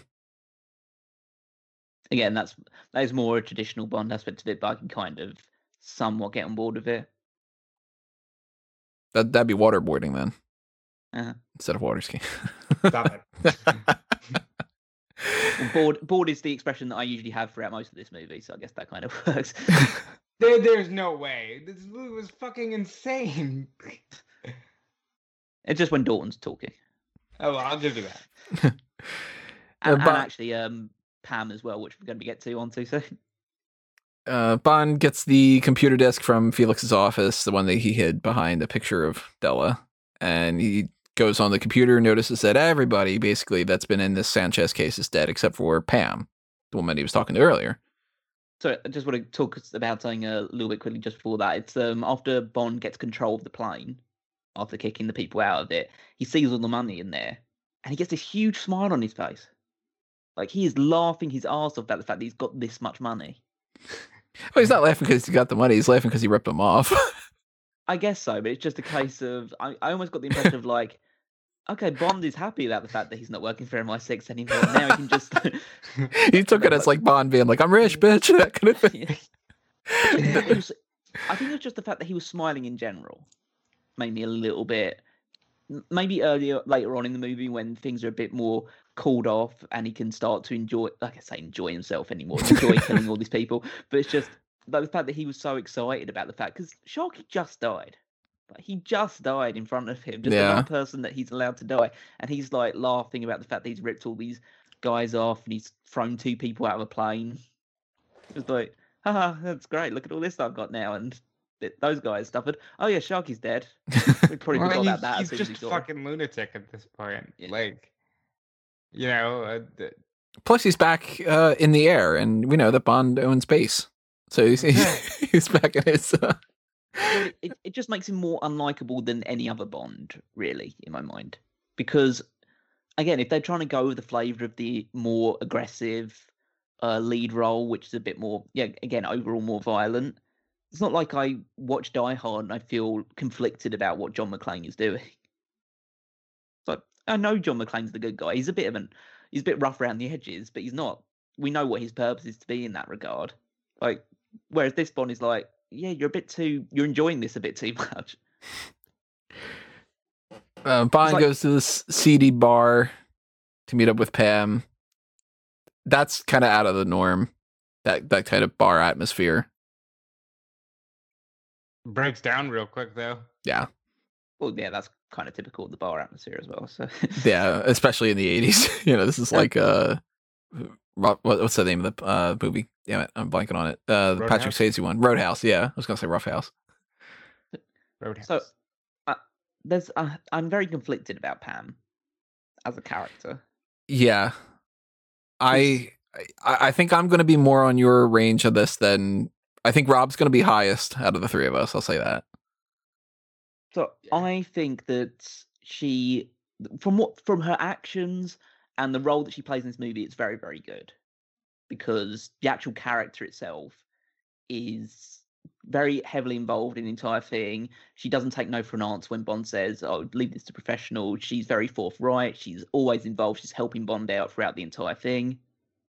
I think the actress is very wooden. I think that she. I think if it was a, an actress with more experience, because I believe when I checked it, this is like um the actress's fifth movie, she was like a model before this. So I feel like they needed someone with more experience, more range, more emotion to tell this story than the one they ended up going with. So, uh, spoilers, because like I said with this overall film, I put her right at the top. But I think as time goes on, I'll shift it around and she'll end up being underneath some of the main Bond girls we've already seen. But I loved the story told and the pairing so much that I initially did forgive the fact that yes, she is a little wooden as an actress, but I I was so happy to see a good story told because I'm still kind of reeling from the more stuff where it's just all over the place. I feel like Pam, and I guess I'll I'll lump Lupe in here too for comparison. I've got Lupe above Pam, I and saw that. I I think that they both are very they're they're good characters in their own ways because Lupe's the more the kept woman and the you know the traumatic past and all this other kind of stuff and Pam is the more I'm gonna you know fight and kind of kick some ass and kind of stuff but yeah I do feel like there's certain scenes where either of them uh, and I think it's a little bit more stand out when it comes to Pam Carey Lowell, she kind of is unlikable in some moments as opposed to tough. And that's where I think a lot of people have an issue with certain like I have I know have no problem whatsoever with the strong female character type. I hate when they and that's the character, you know, like when you see certain people in movies and they go, "What's a strong female character?" and you go, "Okay, don't use the phrase strong female character. What's the character?" And the people go, "Uh, that bugs me. And thankfully, she isn't just that. But I think that there's moments where she's played like that, where people tend to think bitchiness is tough, as opposed to toughness is tough. And you can be a tough female character and have agency and not be a pushover and not be a bitch at the same time. Uh, I think a good example of that is actually Gal Gadot for Wonder Woman. Wonder Woman. she is somebody who I think she's tough in all of the ways that she's done her different movies, and she never comes off as being bitchy. Whereas, like sometimes Carey Lowell's playing Pam as like unlikable, and I don't like that. I think it was a fine line back in those days where they were really just trying to. At that point, they probably saw bitchiness as being tough, and I wouldn't even Mhm. necessarily say she came off like a complete bitch. It's just that, like, through time, that's the way we end up seeing it Yeah. because we know that there are different ways to portray strong women. Yeah, and I I have Pam up pretty high. So it doesn't I don't want it to come off as being like that I, I hate the Pam character or anything. It's just there's there's a big difference between some scenes for me where I don't really like her in the bar scene all that much. I think it's kind of a little too try hard. I like her a like, lot "I got a- better. Eh? I got a bigger gun. You hit the deck. Like, Yeah, that that stuff kind of throws me off a little bit, and like, I like her a lot better once we get into the casino stuff, for instance. But she doesn't know what's happened to Felix. Dario's there. She points a shotgun at his crotch, punches are thrown. You know, old school bar fight. Bond almost gets killed with a swordfish. Some, I don't get the bar fight thing in any movie or any scenario. I don't understand why people go like, "Hey, these two people started punching each other, so everybody else should start punching." It's never been a thing that's made any sense to me. It's I imagine in their warped mind, it's like a machismo kind of thing. Like, fuck yeah, oh that guy hit somebody, I'm gonna hit somebody too. Yeah, like if you've been in a bar fight that happened like this, drop a comment below and tell us what was going through your mind if you were just sort of like, you know, Jim punched Phil, so I'm gonna hit Ted. you know, kind of. I also don't think you can blow a hole through a wall with a shotgun. I don't know for sure. I've never shot a shotgun through a wall, but I don't think it works that way. well, Bond owns space, so let's spend less time worrying about these kinds of things. Pam gets shot in the back. Bond speeds off in the boat. Pam's fine. She jokes about the Kevlar vest being great. And I think Bond has every right in the world to be pissed at her about just kind of joking around at that, even though Bond jokes about that all the time.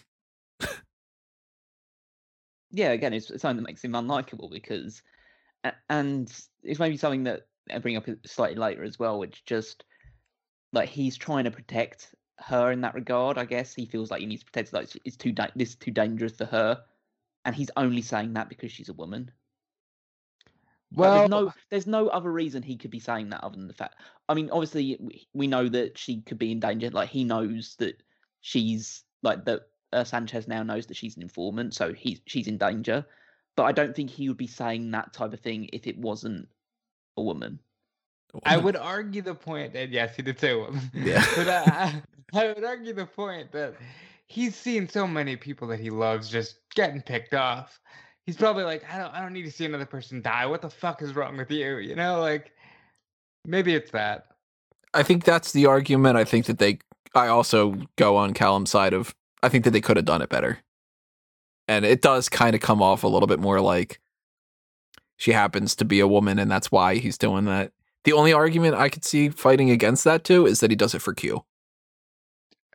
Well, the argument, I guess, maybe in favor of what you guys are saying is there will be a scene when they get to the casino where he just like, yeah, yeah, men are talking now. like, Uh, he says it's a tough business. You picked Miss Bouvier. Mrs. Bouvier! Mrs. Bouvier! Simpsons reference. Uh, leave it to the professionals. She says she's an army pilot, whatever. But here's one of my flaws Bond asks for her help. He offers to pay her to fly him.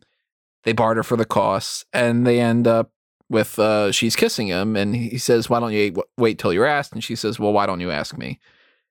It's kind of a magic penis moment, a little bit. It's uh, I don't like that they're instantly flirting.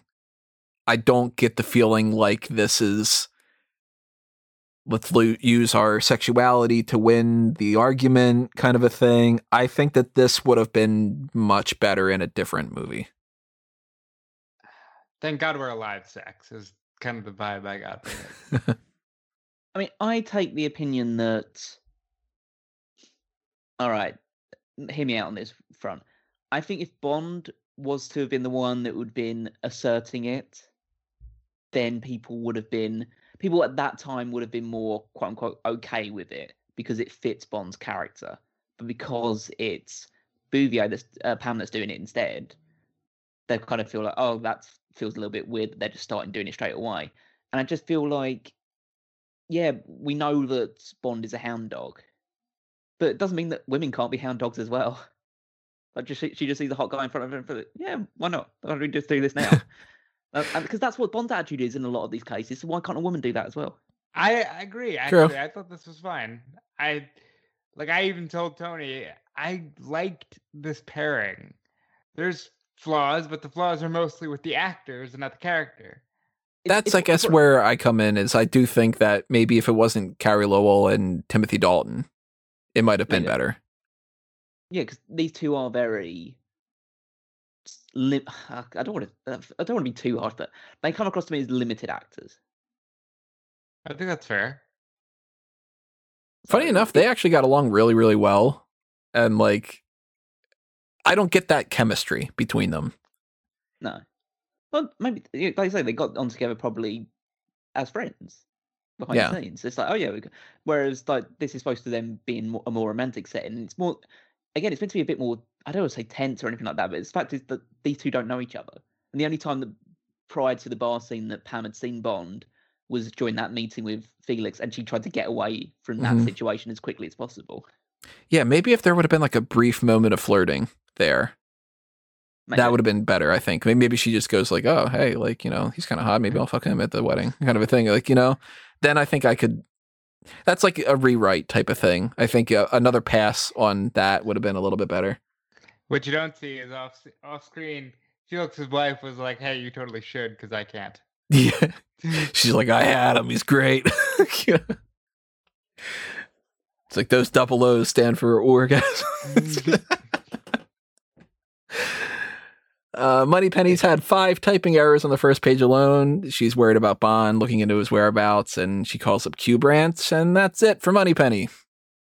so I feel bad for this actress Yeah, because I feel like she could have been a good money penny, but we really don't get anything of her. that's why she's like completely forgotten about when it comes to it, and she's she's in two movies, and only one of them she gets a scene with Bond. That's Yep. terrible.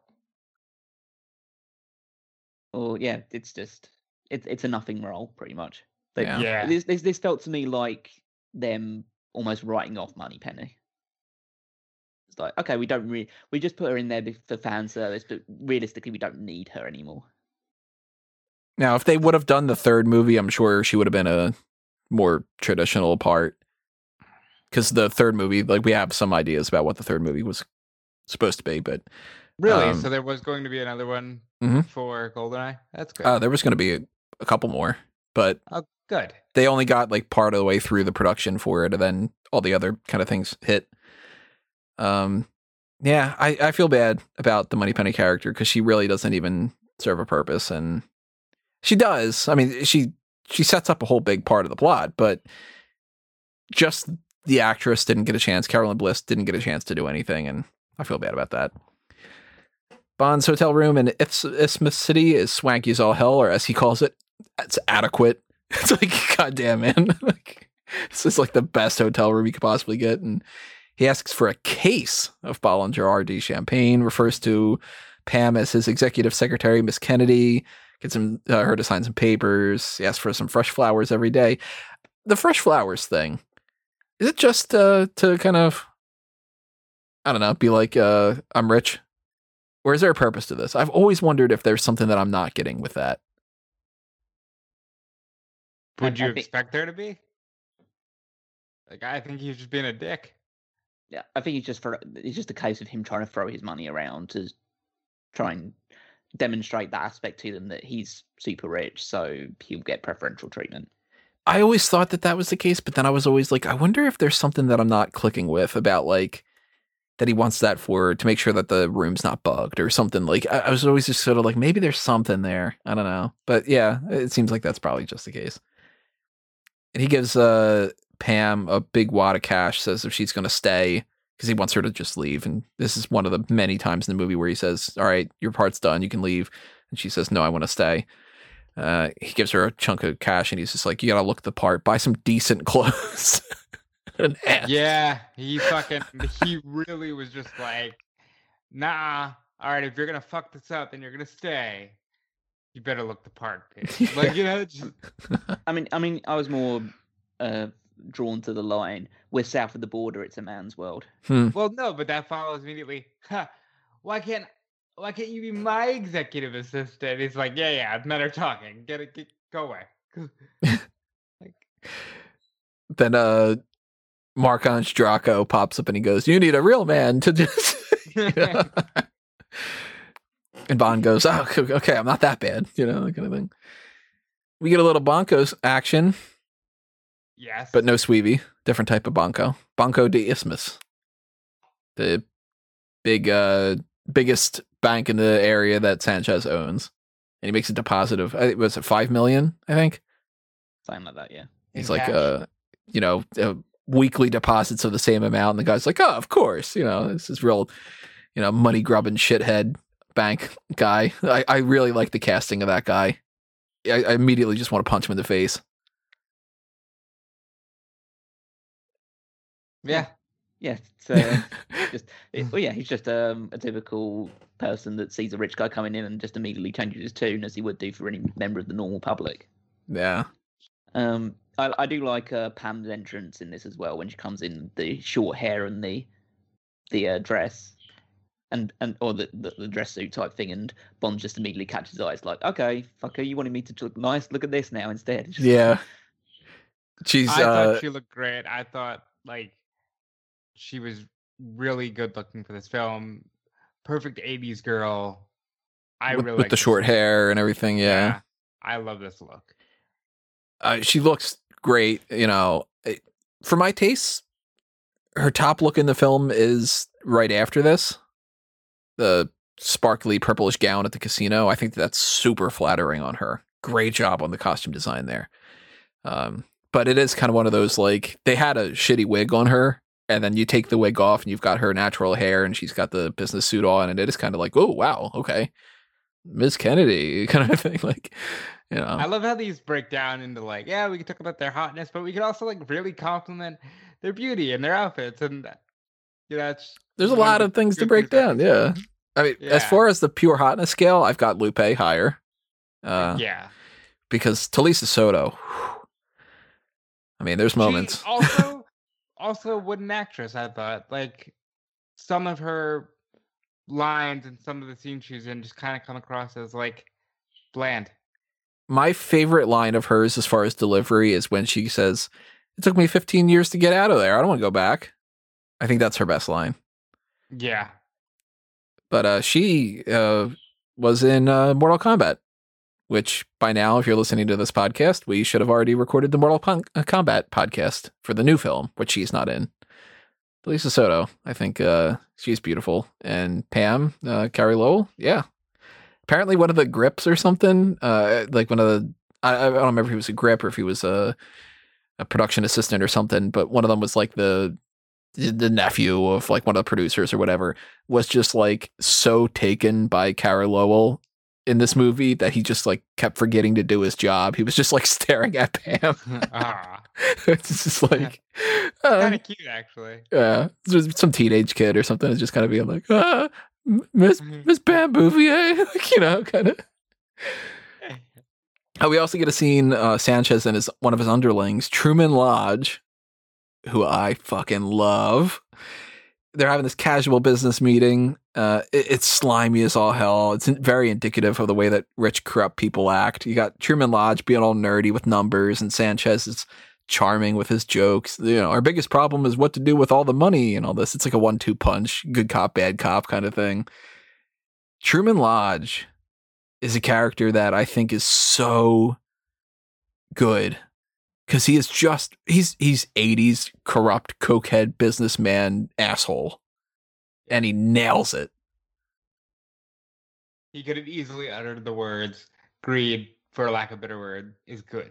or Like, don't you worry about blank let me worry about blank right, like he's perfect '80s, like yuppie, Mm, kind of art of the deal, kind of dickhead. You know, like sniveling dickhead that you just are like can somebody boot this ass in the fucking forehead or something? You know like i love truman lodge. Yeah, his only interest is the is the money involved in all this thing, and if anything uh, interferes with that side of thing, that's what pisses him off the most. Uh, the rest of the time, he's just your, your typical yes man type, like very um, I guess charismatic in these sort of environments, but otherwise you're just like, oh okay, you just want to get you just want to get paid as much as possible. It, yeah, it's he's a very very unlikable character among Yeah. a bevy of very unlikable characters. I say for my money, and we'll get to this when we talk about our roundup. I say that this has the best overall group of villains, except for one other movie. So, I might agree with that. which is the next movie. Yeah, Blofeld's got a cat. Sanchez has an iguana. Yeah, he did, didn't he? Uh, He on the comment, yeah, on the commentary, he's talking about it. And he's like, "Yeah, this iguana like really liked me." So I would just mouth words to it every once in a while and I'd give it some kisses and he's like, it didn't like anybody else, really. So the iguana liked Sanchez, which it needed to do. But yeah, he gives a little smooch. You know, I'm not an iguana guy. Lupe wasn't an iguana girl. Yeah, well, yeah, iguanas are her best friend at the end of the movie. so. we see this uh, televangelist as well, played by Wayne Newton, which I always want to say Wayne Knight, but Wayne Knight's New- uh, Newman. Newman, Wayne Knight, Wayne Newton, it all throws me off. So instead of a scene where he says, Dodgson, we got Dodgson here, nobody cares. Instead, he is part of the drug business. It's a TV show, one of those like, can you raise money for this kind of thing, where they're doing a fundraiser where the amount that they charge and the money goal is what they're charging per kilo. So it's 22,000 from each of our meditation chapters, meaning it's 22,000 per kilo. And you get lines like the Manhattan chapter has given a pledge of $500, meaning that they want to buy 500 kilos. I think this is brilliant and just so fun. and so in your fucking face of like the bullshit televangelist that just Bless your sucked. heart. Ugh, this is great. As, as someone who's virulently anti-religion, it does warm my heart to see how much, just to see You know somebody exposing how much bullshit this entire thing is involved. I'm glad that we can all come together and just sort of like, yeah, they nailed it because this kind of shit is just obscene. And and, and if if anyone was to like dislike that reference, I'm all for spirituality, all for Absolutely. morality, all for that side of aspect of it. Uh, hate organized religion because those are people that exploit those aspects in people's uh, natural personalities. It's like the put the hand over the person's head and go, "You are healed," kind of thing. Like, or just anything like just just just Yeah. a church for christ's sake like all that stuff is is just exploiting people's natural urgency to try and find purpose and meaning in life the 80s are so interesting because every movie that gets into the 80s thing, whether it's a comedy or it's an action film or whatever, there's so much like cynicism to it. And I feel like we're heading towards that. Like we're in 2021, we're getting towards 80s stuff. And that might be why a lot of 80s things are coming back in style right now because people are kind of feeling the 80s. I think we're going to get some really interesting movies in the next couple of years. I would uh, agree with that. We're getting some of them now. I mean, some of them are just flying under the radar that are going to be like years from now. People are going to go, "Did you check out that movie? Did you check out this movie?" That kind of thing. But experimental type stuff, and I mean, basically in the '80s, it's like consumerism is the worst, and like all these things that we were told in different time frames are kind of like being turned on their head, and even something like this, it's like in a Bond movie, we're getting criticism of organized religion and televangelism and stuff and it's a drug deal thing and it's just I fucking love it. I love he got the part too because he just had reached out to them and he was like, I love these movies. Can I be in one, please? And they were like, Yeah, I can do that part, kind of thing. Which I think he's so perfect for it too. Cause I could see people, especially like, you know, when you get like those like the sad old people that like they'll call up and they'll buy stuff on like uh home shopping networks and and all that. You get like Yeah. uh they can fall for like the scams. I could see like old people donating to uh to Wayne Newton here, being like, oh, like you know, he's he's a nice guy, and like I'd be a part of this. Like, And the way it's used against him later in the movie Yeah. is so good.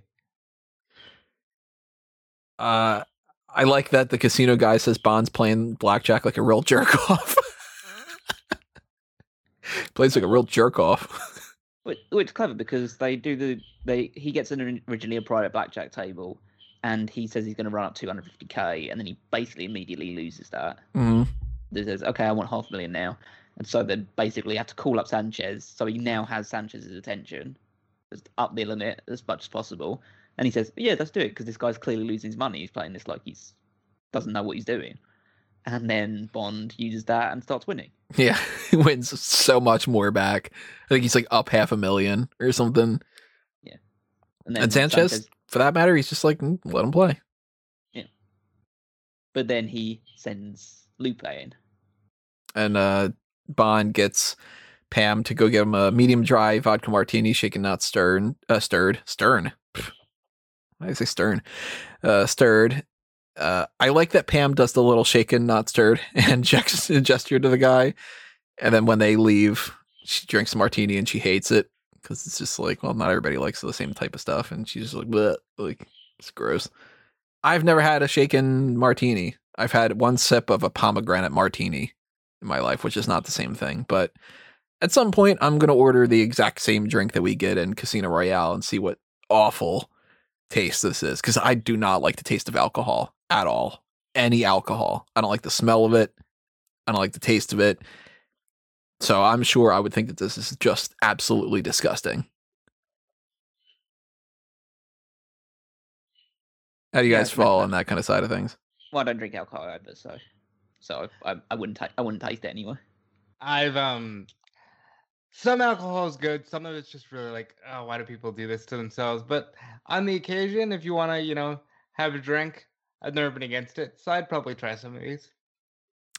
somewhere, some I don't know location.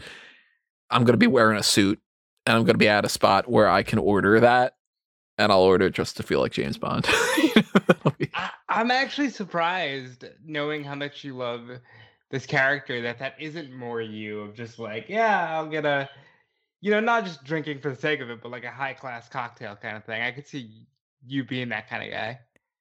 if I wasn't so turned off by the smell and the taste of alcohol, I'm sure I probably would have been. But every single bit of alcohol that I've ever had, whether it's rum or beer or vodka or whatever, I always think it's just like, because I mean, I don't even like soda. I don't like carbonation. So even wine, I'm like, no. If I cook with white wine, I'm like, I hope that that smell goes away as soon as possible, kind of thing. Like, one of those things. Yeah. Yeah. And Lupe takes Bond up to meet Sanchez. They have this little back and forth. Bond says that he he helps people with problems. He's not a problem solver. He's a problem eliminator. Temporarily unemployed. They get a kick out of that problem eliminator line. What do you mean? Uh, Sanchez, he's just like, ah, I love that problem eliminator. Oh yeah, great. yeah. I think you're talking about like the writers or something. um, I like that they use the fact that he's unemployed to kind of go along with this. And piece of shit Bond moment, which I'm sure you loved, where Sanchez is like, well, if you want employment here, you gotta kind of prove that you have something that these guys don't. And he's like, oh yeah, that's real hard, I bet. yeah, it's not going to be too difficult. I like Sanchez's line too. Nobody saw you come in. Nobody has to see you come out. He's always dangerous. Yeah. And uh, I like that Bond's checked out that he's got some armored plated glass. Uh, and two people are spying on Bond too. They come back a little bit later on. But I I like the meeting scene of him just being like, because he could have tried to just kill him, but instead it's like, no, let me get to know what's going on here. Let me try to warm myself up a little bit, whatever. And any scene that has Bond and Sanchez together, I love. Sanchez it's is really good. Yeah, it's a, it's a good um, Bond trying to subdue his urges to immediately kill this guy to just try and get himself in the perfect position to do so. Imagine like some other take of it where he's just like, I'm kind of a problem eliminator. Hey, kill my fucking friend. kind of like starts joking on. him.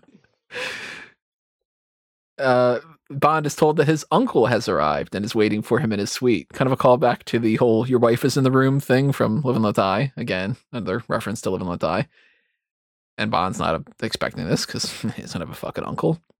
His parents are dead. They died in a climbing accident. There's a whole big thing. Immediately suspicious, he asks Pam for a gun and she rips off part of her dress. Pretty sexy moment that I like a lot. Shows off her legs. She's got a leg strap holster with a little gun and all that. And this was apparently based off of the dress that Talisa Soto wore for her uh, her um, audition. Hmm. And they were like, "That's hot. Let's put it in the movie." I think that that's kind of like the the top notch sexiest moment for Pam in the movie. I think I'd agree with that. And I'd say there's one moment later on in the movie. Is that when she goes, no? Or something like that. I was just trying to think of any moment. Yeah, nothing sexier than the woman saying no. uh, well, to Bond, I mean, different story. yeah, Uh, covering this franchise movie. Bond bursts in the room, and it's Q. I, that's when I texted you. Oh my God, Q! I was like, I fully thought, okay, we're just gonna get some, some guy's gonna be in the room, and there's gonna be a big, you know, Action sequence or something. action sequence, and it's oh fuck, it's Q! Hey Q! Like, And he says he's on leave. and he just wanted to pop over and check up on him because Moneypenny's worried. And he says a line that everybody puts in every compilation. If it hadn't been for Q Branch, you'd been dead a long ago. because it's fucking true. It is. Eh, That that's going to be more of a poignant line in the future. There's a there's a little tribute thing. Uh, we'll get around to it when we get a couple movies deep. But um, Q, I absolutely love in this movie. Yeah, it was nice to see him in this environment where he's more on the field with Bond. yeah, I do appreciate him. Obviously, I always love Q being in part of any of these movies. It just feels, again, it was a bit weird considering the scene earlier where essentially Bond is now being supposedly hunted down by MI6 in order because he's gone rogue, or at least is like completely a part of it now. And then so, oh, Q just decided to turn up and he's conveniently on leave and he's got all these goodies that you can help Bond out with. I almost felt like it would have been a bit more visceral and interesting if Bond had to do it without any of that stuff, or have that stuff kind of used against him almost. I think there should have been a scene where M sort of just goes, oh, you know, Christ, let him just do what he does. If he dies, he dies, but let him just have his way. Wasn't that the Yes. Moneypenny scene? It kind of was, but I think he could have been more poignant with the line. Like Yeah. he could have just said, you know, ugh, this guy, you know, like just let him do it, I guess. Because Moneypenny does get told, oh well, you know how he is. He'll be all right. And then she calls up Q, which I love because Moneypenny and Q are always better allies than M. And this movie just sort of solidifies that. He says he's got everything that a man would need on holiday. He's got an explosive alarm clock, guaranteed never to wake up anyone who uses it, which is great. He's got Dentonite toothpaste. It's plastic explosive. Uh, oh, when Pam comes into the room, there's a little exchange that I really like where he says, Pam, this is Q, my uncle. Uncle, this is Miss Kennedy, my cousin. And Q goes, Oh, we must be related. Yeah.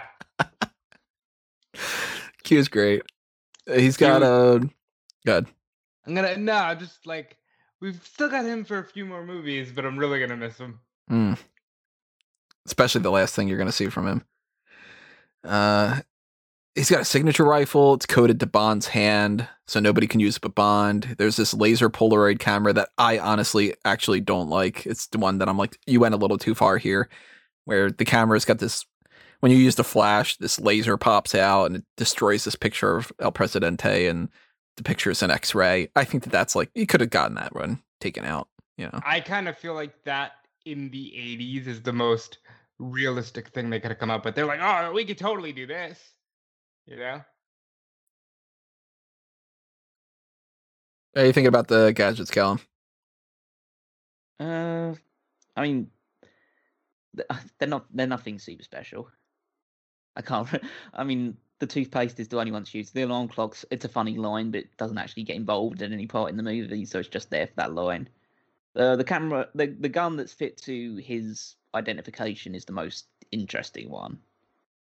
But again, it's only used really sparingly in one scene, and then it's basically forgotten about afterwards.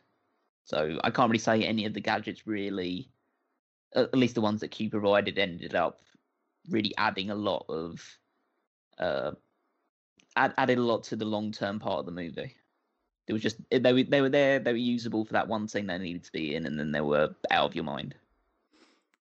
And then we get that uh, they're all gonna retire to their quarters for the night. Pam shuts the door on Bond. Bond's just assuming he's just gonna sleep with Pam, and he's gonna be in the same room with Q. Hope you don't snore, Q. Fun little moment. I like Fun that. little- I like it.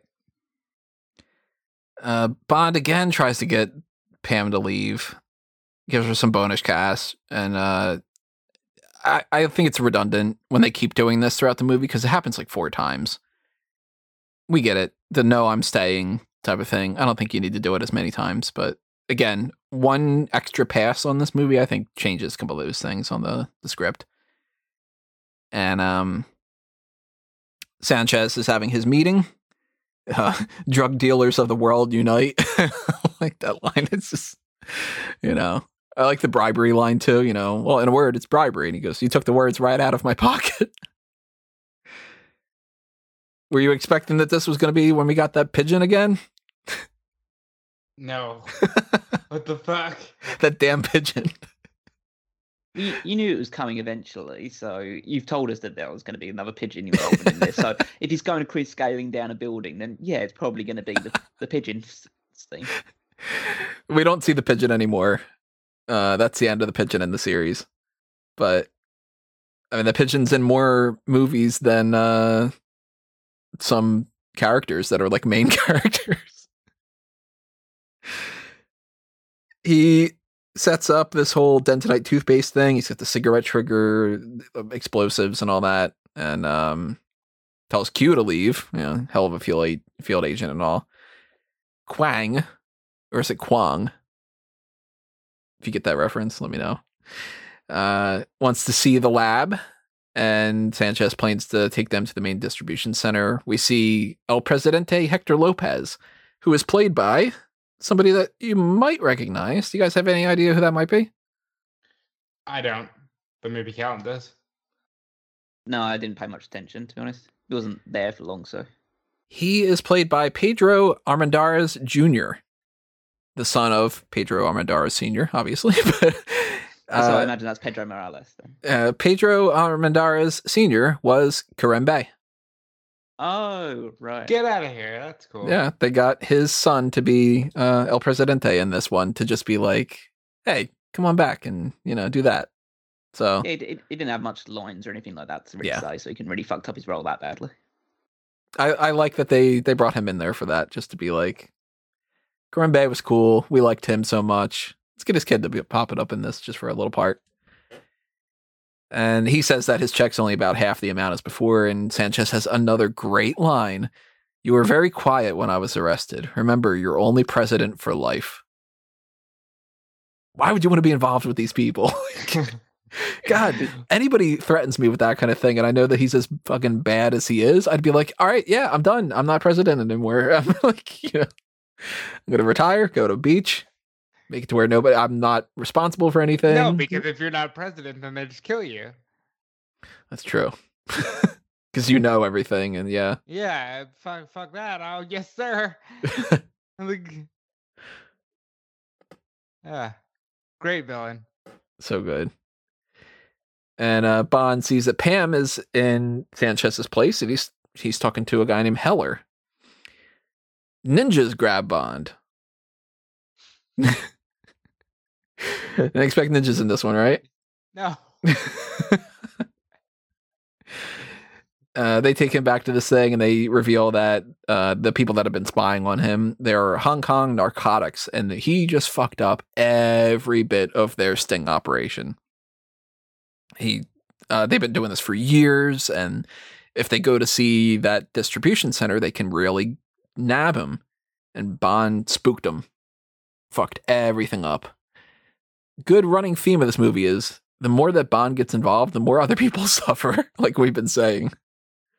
But I think it shows like you can't just fucking go rogue because you feel like it, even if you're James Bond. Like there are rules and there's a reason you play by them. You can own space, nobody does it better, but you know. Yeah, but I mean th- that I would I would get that being the lesson of this movie if Bond suffered any consequences at the end of it. I don't think it's really like their lesson of the movie. I think it's just one of those things. It's like a side effect, yeah. Mm. There are Again- explosions everywhere. Good.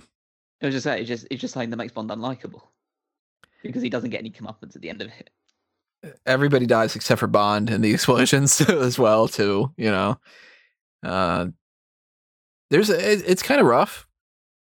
There's the whole like "don't let them take you alive" thing, where there's just like I'm just gonna jump out in front of them and they can shoot me. The the Kwang does a cyanide pill. But it's, it's weird because the one person that we see who's going to be taking Bond back to London is this guy called Fallon.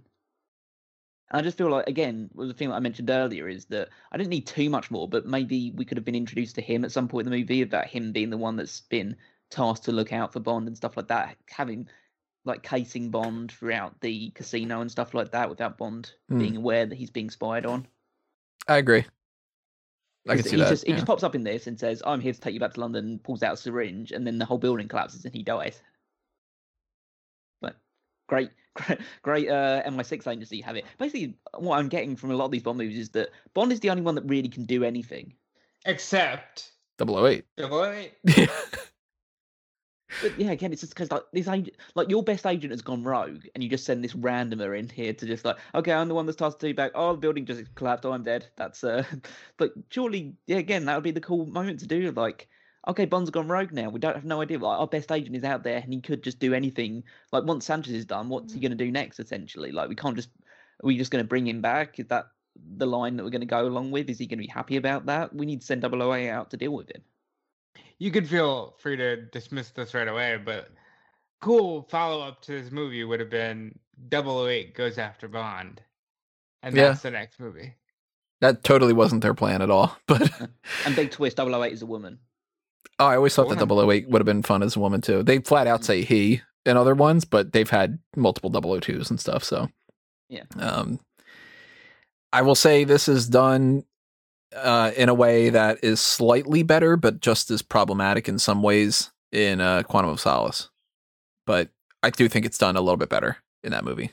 It's one of the few things. It's still a problem in Quantum of Solace, but it's.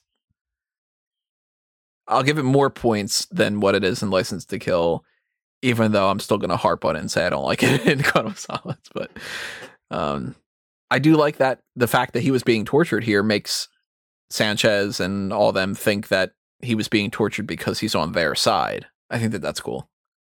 Pretty convenient. Yeah, yeah, I'd say Yeah. so. Yeah, that's uh again, it's a, another stroke of fortune for Bond, where he's gotten a lot of other people who were actually trying to deal with Sanchez killed, and he's the one that benefits at the end. Yeah. Yeah, he's great with like uh betting and gambling and all that. He's just lucky, you know. But he wakes up and what the fuck? There's a statue of a fish with a human face. Horrifying.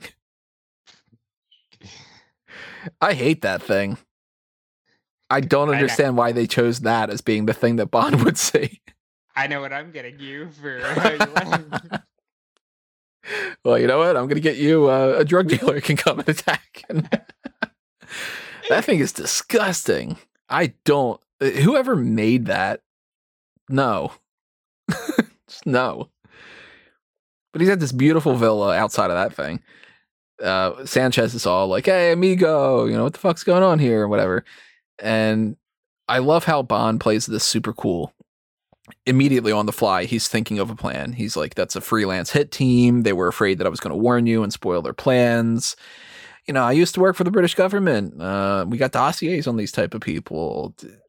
Somebody close to you on the inside's trying to kill you.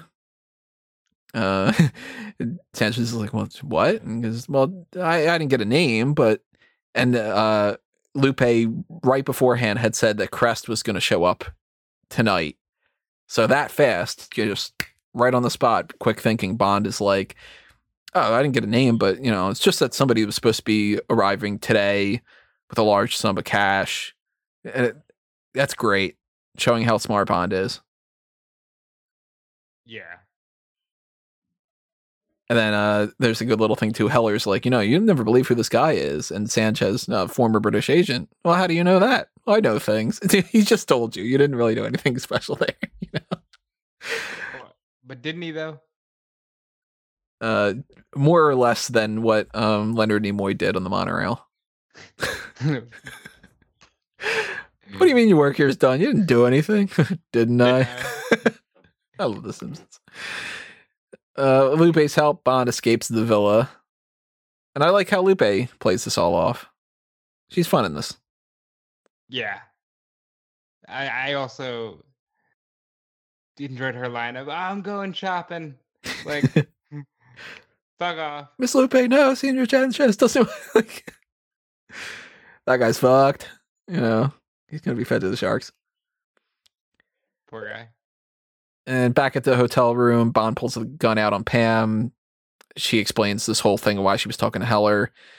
Basically, what it boils down to, there's my line, is that uh, Sanchez has bought some Stinger missiles and he's going to threaten to shoot down an American airliner if people don't back off going after him. Heller, who had supplied that, he will get immunity if he could get the Stingers back, but Bond's assassination attempt fucked that up too. Boy, like- Bond is just the worst. Yeah. Hmm. I mean, you get the feeling that, of course, none of this would have worked out, quote unquote, for the better at the end without Bond, just because Bond is the one that's like pulling the triggers and doing these kind of things. But it's kind of like, well, you know, somebody probably could have been able to take him down in a more legitimate way, maybe without other people dying. you do get the impression that Sanchez is like like we said earlier, he's one of these people that will kill and obviously use violent methods for people that fall out of line. But for the most part, he's just happy for people to do what they do, as long as they're loyal to him and Mhm. they don't get in his way. So realistically, he probably wouldn't have felt the compel- compulsion to do all these things. And as um, Pam says, like she was just about to get this deal sorted where these people wouldn't be at risk, like this commercial airline wouldn't be at risk if Bond hadn't have been so reckless with the way that he went after Sanchez. So realistically, Bond now he's obviously had a few people surrounding him killed in the process. Now he's basically putting hundreds of people's lives at risk because he is so hell bent on getting this person killed. yeah, because if the one to do it. uh, It's not even the case, but having killed, he wants to be the one that kills him. Yeah. And Heller was going to take the deal. So he would have gotten the Stinger missiles back. And then Sanchez probably would have killed Heller for going against him. So Heller would have died. Probably the missiles would have been sent back. Now, you can argue, wouldn't Sanchez have just found another way to get the missiles? Then it would have just been the same kind of thing or whatever. But it is kind of like the when the way that she says it, she's like, there's more to this than your vendetta just you can't play this as if it's just some dude going to kill another guy. Like there are people involved. Sharky's dead, you know, like that kind of thing. Right. I like the moment on the boat where Bond, uh, when Pam is stripping off her clothes, Bond just sneaks a peek and smiles.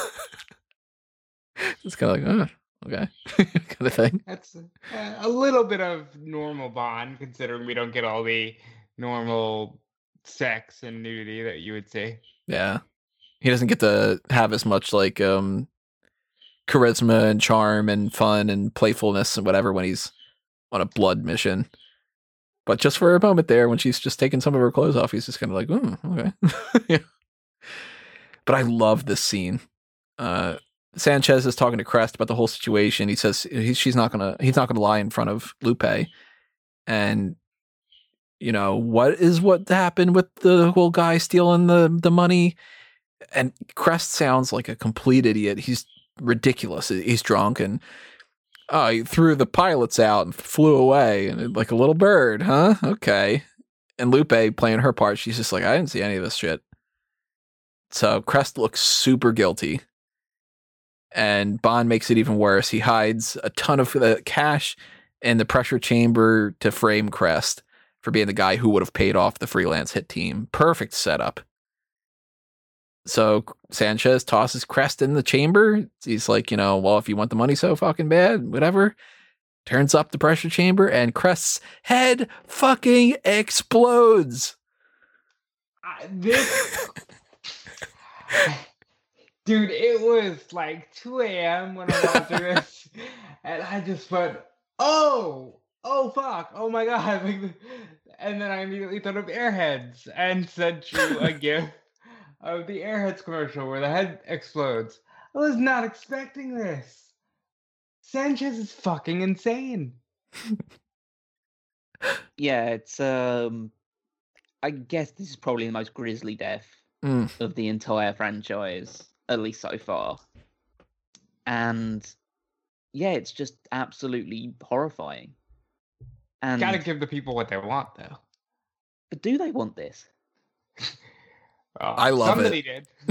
I, I mean, I know, I know some people find this stuff interesting. Like I say, this is, as you say, the RoboCop, uh, Terminator, uh, Die Hard era, and so there are deaths like this and things that are even more violent. And but again, you're going into a Bond movie, and if you if you are have like if this is your first Bond movie, then maybe this is something that would appeal to you. But if this is your you've you've grown up with the franchise and you say, okay, I'm gonna go see the next Bond movie, and then this comes up, you basically go, yeah, that's not anymore. I think for a lot of people. Imagine like you go, you start watching the movies with like your your grandfather or something, and it's like, yeah, because at this point, a couple decades have passed by, and it's just kind of like, hey, grandpa, let's go to the movies. You know, we could see the new James Bond movie together, and it's like, oh, okay, Sonny, like we'll go. And it's, that fucking explodes. like this is what you do the way that uh Kananga blows up in Live and Let Die, where he doesn't turn into a balloon. This is this is done the right way. You see his head expand and pop. And it's just like, God damn.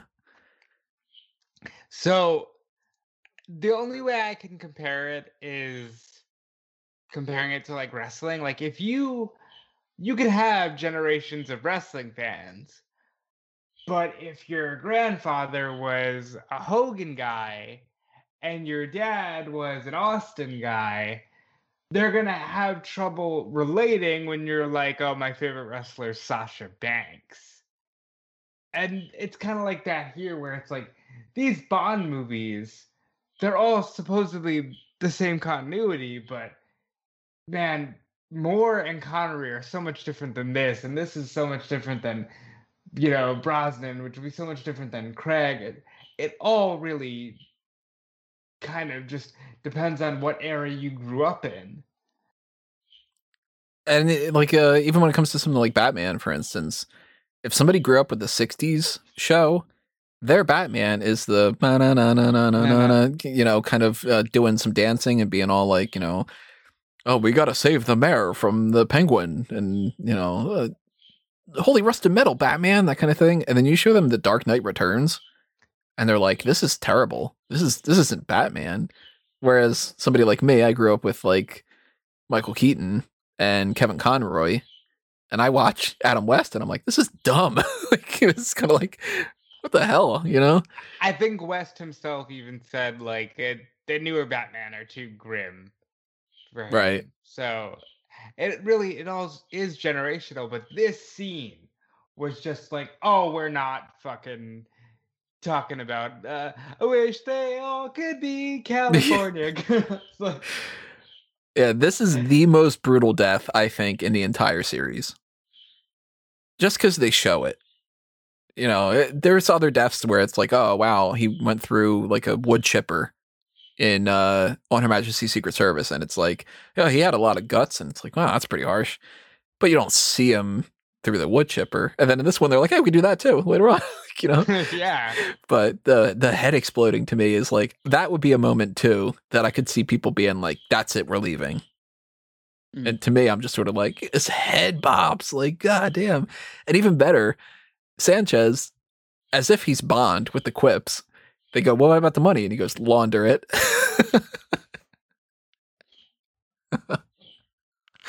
uh, Uh, Sanchez is great. he is. I'd like to say I'd love to meet the guy, but no, you know, it's, there's a difference. So then we get uh Bond tells Q and Pam again to leave, and he sneaks back he under really the. is just like, get out of here, go Mhm. away. It's just a lot of no, we're gonna stay, and uh, after the third time you've done it, I don't think you need to say it anymore. But he sneaks back under the villa, pretends like he's never left.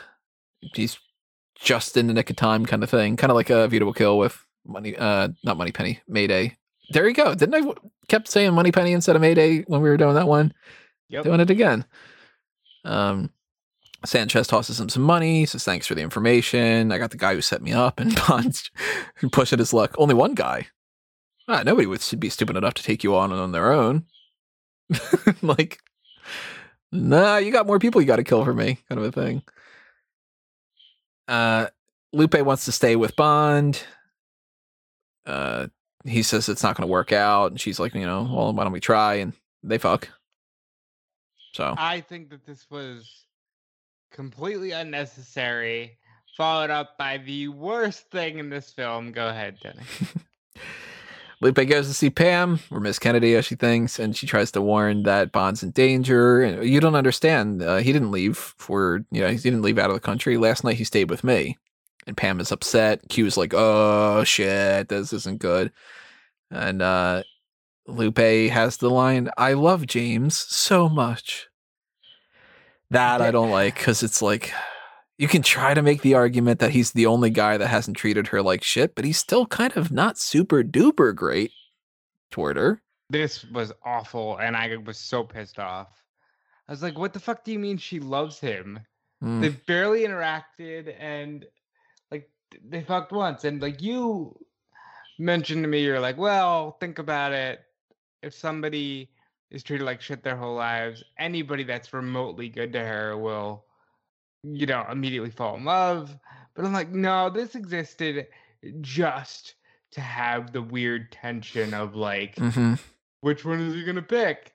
And Pam getting upset and going. The Q says, "Don't judge him too harshly. Field operatives you need to use every means at their disposal." And she goes, "Bullshit!" Like, 'cause it's just, it's the It- it will they, won't they to- type crap, and yeah, And it existed just to push Pam as a strong female lead instead of it being like, no, maybe Lupe could have been the sacrificial lamb. I, I really think a lot of elements of this movie would have been better in that regard, especially because uh, Sanchez should have been like, "Oh, you weren't loyal to me at all. Look at you, you're you're dead," you know. I think that they could have gotten away with just the "you don't understand." Last night he stayed with me. If you take out the "I love James so much," I think it's better. Yeah, because that line was it was a step too far. But really, I think the whole thing was too far. I didn't even think they needed to sleep together. Really. How are you feeling about that, Callum? I, I can get the arguments you guys are all making with that re- in in these regards. I feel like she should be annoyed about that aspect of it. It's meant to show that she sees it more than just it's it's more than just a fling with Bond from the way they got started, and she sees more in him now. I don't think we saw enough of that progression because he seems to just be an asshole towards her, but he's an asshole towards everyone. So I guess maybe that's consistent. Um, the Lupe thing about falling in love with him, I can kind of see the the appeal to the argument that it's because he's treated her well, whereas other men haven't, and so she's just kind of it's more out of desperation more than actual affection. What I really would have liked out at the end of this scene, if we are going to put that scene into it, is the Pam should have fucked you. The- Q would have been like, "No, no, there's no time for that. Maybe later." Well, I it was just funny about the idea. Like, says like operatives have to do this sort of stuff in the field, and then Pam just like gets a like a Pushes look on in on her eye. or something. Like, yeah. She's like, "What other gadgets you got in there?" Yeah, I was gonna say, what kind of gadgets do you think you is bringing in that regard? He's like, "I got another uh, suitcase for everything that a woman would need on vacation."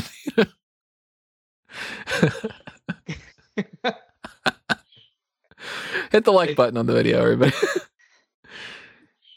so you know how Q is always ragging on Bond for never returning his equipment back in pristine order. Uh-huh. Uses a rake with a transmitter, throws it the fuck away. Just tosses it away frivolously. Q's feisty in his old age. Hmm. That was actually a suggestion by Desmond Llewelyn, and he was like, "What? What if Q just tosses it?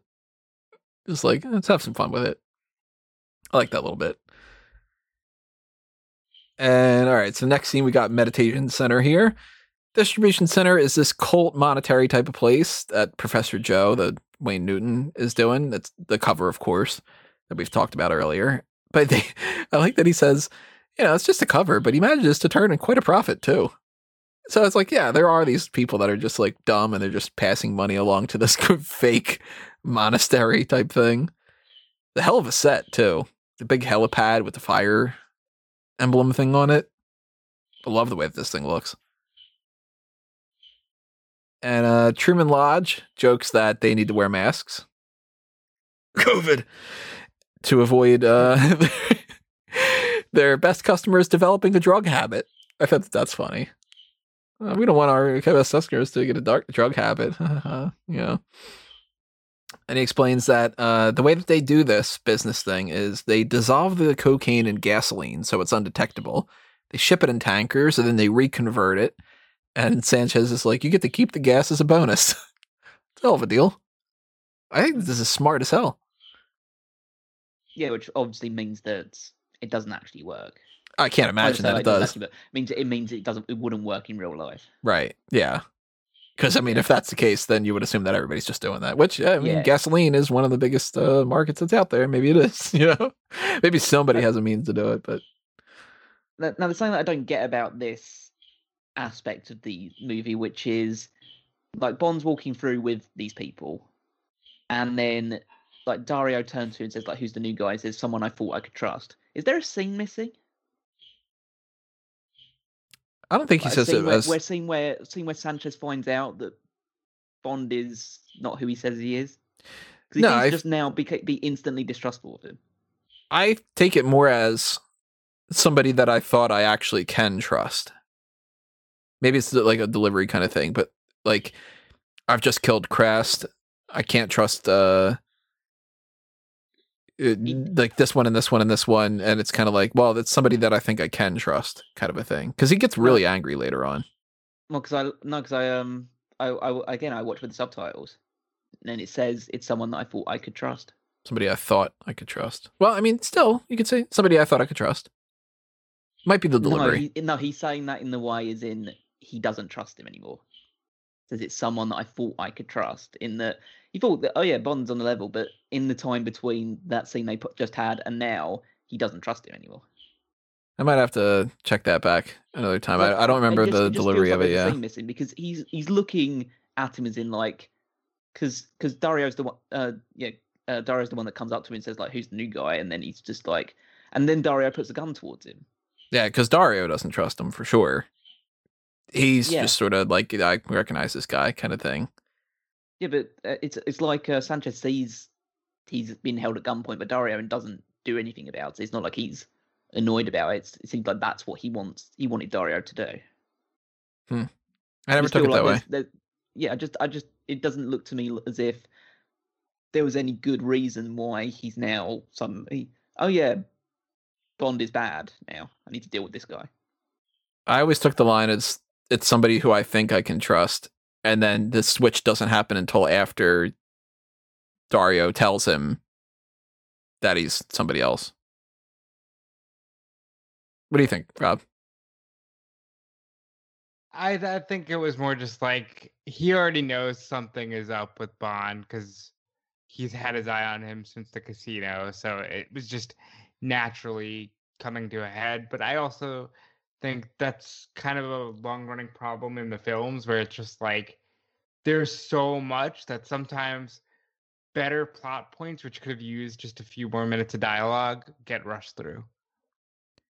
We get a little bit with uh, Professor Joe, total sleazebag, who is totally taken by Pam, and uh, they go to his private soundproof meditation chamber to bang. Where she takes the keys from him, and he says, "Bless your heart." See, this is the part I thought was the sexiest part of her performance, which was her getting on the bed and like pulling the dress up slightly and showing off the garter before then pulling the gun out afterwards. Fair enough.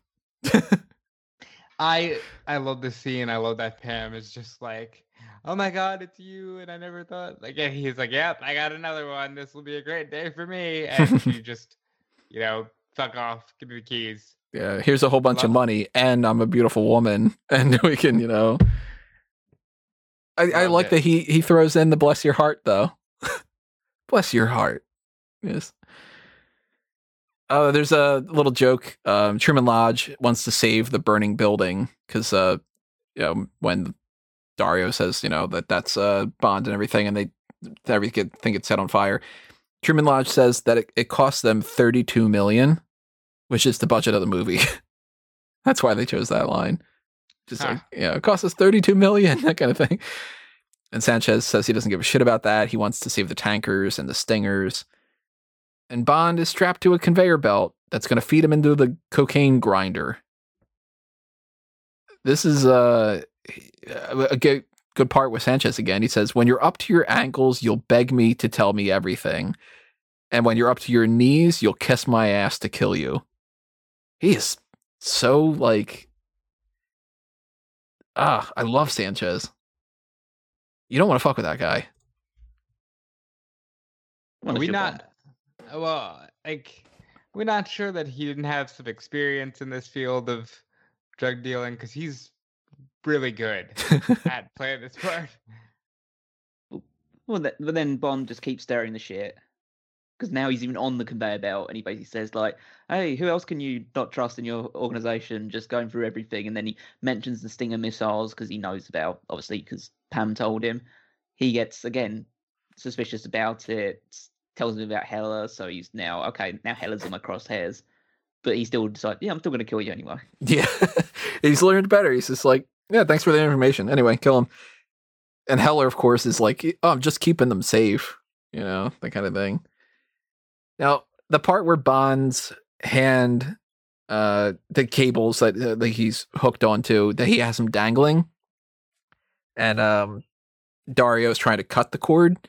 Del Toro accidentally cut Dalton's hand. it was just like a real knife and real, you know, situation. So he just like fucked up his hand, and they had to like stop and get him all stitched up and do the scene all over again and everything. Imagine like a young Benicio del Toro is like, "Fuck! I just cut James Bond's hand during this." Like, you know. And uh, yeah, that kind of sucks. Yeah, it didn't uh, seem like that was any kind of an issue though. It wasn't like you know, and then Dalton hated him or something. like it's just sort of yeah, accidents happen. But I do want to note that Sanchez, that whole scene where Bond is trying to save his ass, and Sanchez is like, "Yeah, thanks for the information. See ya." I haven't seen anything that good since Goldfinger, where he's about to kill him, and he's like, "Wait, but they'll send somebody else," and he's like basically pleading for his life, but trying to keep his his cool, and the guy just sticks with it. No, Mr. Bond, I expect you to die. See ya. Yeah. I, I really enjoy that because far too often these main villains are just like, okay, Bond might have me here, so I'll stop killing him and let him live. Or like uh, Blofeld and You Only Live Twice, which is like, I'm not going to shoot you. I want to walk down this hallway and then I'll shoot you. that kind of bullshit. He's just like, yeah. no, I'm just gonna kick him and get him to fall down into the conveyor belt thing. And um, Dario goes, "Heh, you're dead." I never liked that line. And uh, Pam says, "You took the words right out of my mouth," and shoots him, but it really doesn't. She doesn't like hit him. I, I think that this is done kind of a clunky. Yeah, better. I, Good. I was gonna say like she should just actually shoot him properly because I know she she does get involved and she's helpful throughout the rest of the remainder of the movie, but just she's there with a gun and she shoots and he doesn't actually suffer that much from it at all. He's just going to get back up and go after her, and Bond is the one that is the one that ends up leading to his demise. Yeah, if he so wanted like, her to have one of those moments of like a quip, I think that she should have shot him and then said, and he dies. And then she says, You took the words right out of my mouth. Yeah, either right. that or like you shoot him, she says the line, and he staggers into what ends up being yeah the that kills him. Instead, Bond just pulls him into the grinder for a vicious death. Yeah, again, it's just at this point, if you manage to sustain throughout the rest of the stuff, you basically, go, oh fuck this, come on, turn the bloody machine off. Yeah, are you all right? That, Switch the bloody oh, machine oh, off.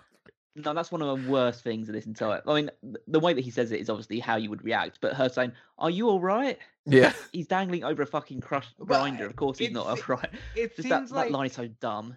Because it seems like you just gotta make the girls always seem kind of stupid, don't you? We're in the middle of a Russian airbase in the middle of Afghanistan.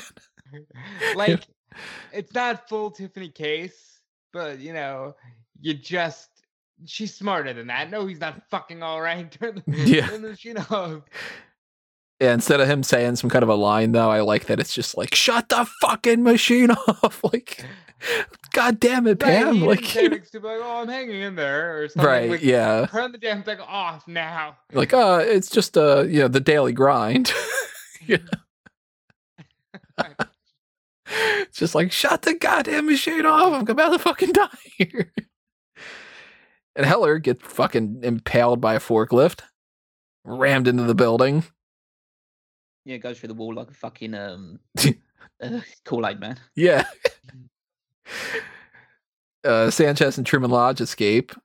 Um, and we get another cute little moment where Pam steals the money back from Professor Joe, and he's just like, "Bless your heart" again.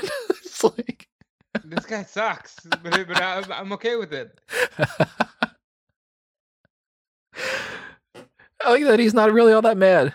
It's like, ah, all Oh, bless what your heart. angel. Yeah.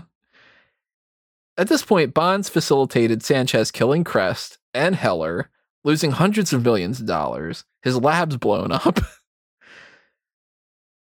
kind of evening the odds a little bit here, you know? But he's still not dead, and so Bond must continue. Yep. Cue Yep. the tanker chase scene with oh, some moments of bad green screen.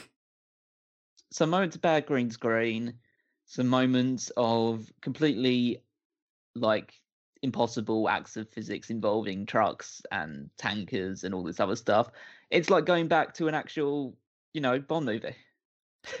but it's so outside of the tone of everything else we've seen prior to it. Did you guys, because I know that you guys don't pay too much attention to the music, so I, I would assume same thing when it comes to the sound design. Did you catch the Bond theme? Maybe, Uh, but it's not like calling to my attention right now. Is it because you're a transformer? I, I, I, I, I just, I kind of imagine that enjoying this sort of scene that is going in the background. I didn't notice anything Oh fuck. different about it. I think we might have you back on there, uh, Rob. We might be able to hear you better now. Uh, how about uh, am I good now? Getting there. All right. So the bullets ricochet off of the tanker, and it goes dun dun dun dun dun. And they do it um another little part where it goes uh da da da da da da. Just fun, you know. They were like, "Yeah, fuck it, let's have the bullets play the Bond theme." I tried to find a little clip of it online, and everybody, the clip is like, uh, like somebody tried to rescore that part with their own music and stuff. I can't find like the quick clip, but yeah, if you um if you click on it, it's at uh, towards the very very beginning of the tanker scene when Bond is still trying to like grab onto like the the bottom of it and stuff. It just plays like the little you know do do do do do do do do or something like that. Like uh, it's just a cool little bit of um ricochet sound uh, sound design stuff. We get Sanchez trying to fire a Stinger missile at the tanker that Bond's driving, and Bond somehow manages to get the tanker up on one side, so the missile goes underneath and hits the other tanker. and he lands uh, on top of another car for extra little bit of flair. It is a little over the top, and let's do the old Bond shtick kind of stuff. Bond Yeah, releases the tanker back down. Of course, it falls right in front of three other ones, and you know that kind of thing. Yeah, it's yeah, it's just it's way too jarring from the tone that you set throughout the movie. Because you can kind of again you can compartmentalize it because it's a Bond movie, but then you've basically been training your audience that this is a different Bond movie. This is a different way we're doing it now. This is more serious. This is more gritty. This is more violent.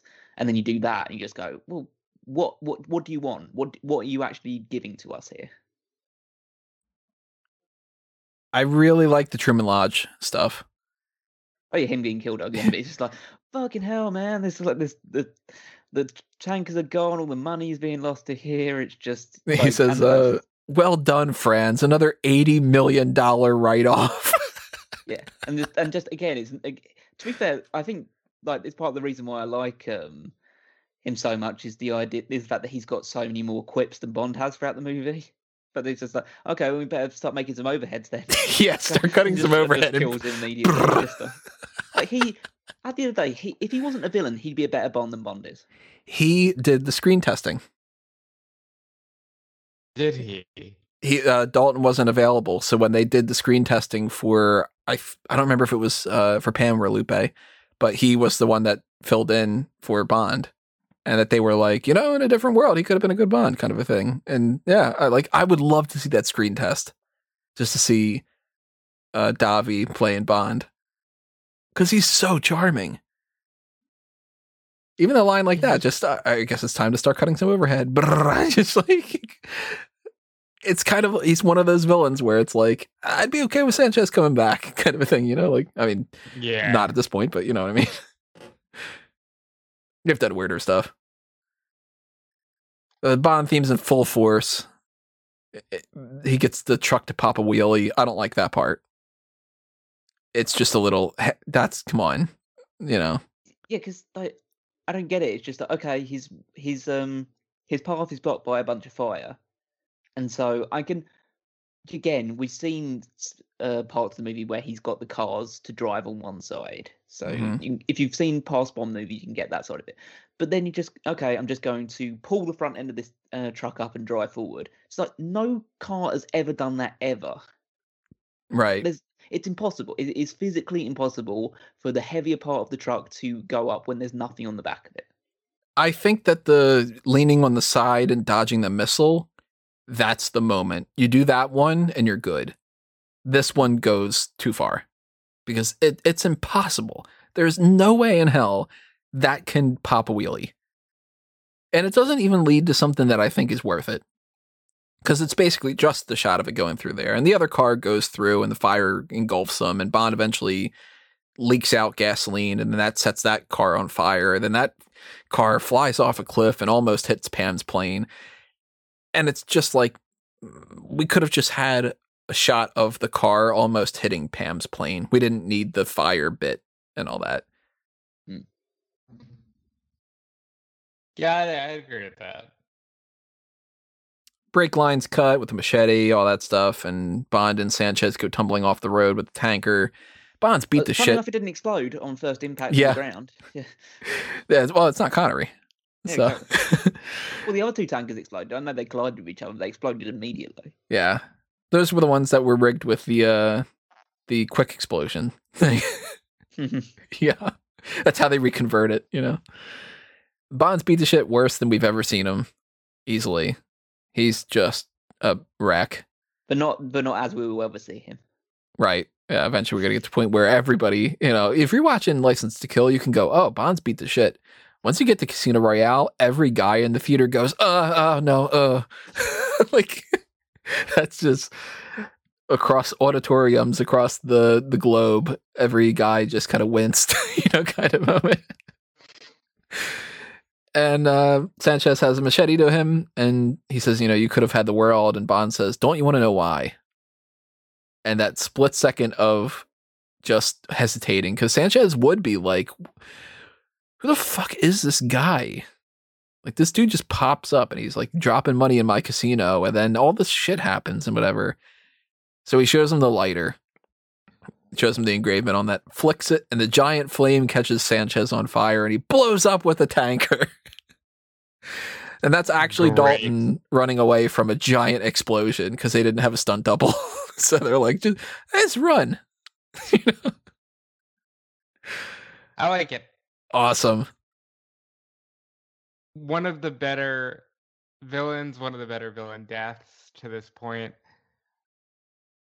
Thumbs up Yeah. all around. Yeah, I like the lighter being used to be the thing that actually ends up killing him. I just, I kind of wish we were reminded of it a little bit more in the movie. Would have been better if Felix died. I'm just gonna, you know what? Would have been better if Felix died. So there's Uh, a deleted scene where Bond uh, is just kind of like smoking in his hotel room and watching. I think it's Sanchez on some kind of TV in some fashion. I, I don't remember exactly what the deleted scene is, but it's kind of one of those scenes where you do get a call back to the lighter, and they just deleted it because they were like, "Well, we don't need this." Yeah, I think it kind of feels. I, I, I would have kept that in just because it feels like it's. It comes out of nowhere again. It's like, oh yeah, I remember that from the like the fifth minute of the movie. Yeah, it's uh I'm usually one of those people that says keep all the deleted scenes unless it's something stupid like the um the magic carpet thing. But like, yeah, if you watch Batman v Superman Ultimate Edition, it is a far better movie than Batman v Superman. And the Jack, Zack Snyder four hour cut of Justice League is a far better movie than the Zack Snyder cut, uh, the the uh, Joss Whedon cut. So much fucking better. Please go check out that review that we did. So I'm sure if I watched like the 48 hour version of Lord of the Rings, that I would like it even better too. For instance. But then again, if the if the extra scenes are just more, this is Biffle and Sniffle and Whiffle and you know, then then I don't fucking care. But yeah, Hobbit sucks. So does Last Jedi. Anyway, uh, I had to put it in there. So Ah. we, here's something I don't like. Uh, we cut to Bond talking to Felix. He's in the hospital. He's recovering. Both his arms are okay, it seems. And that's fine. But why is he in such good spirits? Because Bond goes, Oh, you know, I'll see you next week. We'll go fishing. And Felix is like, Good, I'll be out of the hospital by then. Like that kind of and it- like dude, you got your leg bitten off. Your career is done when it comes to that. Your, Your wife, wife died dead. on your wedding day And was raped. if, if this happens to me and Caroline, I'm not being all like, hey, bud, let's go fishing a few days later. Because remember, it hasn't been a whole lot of time. It's not like this is months later. This is probably a couple days.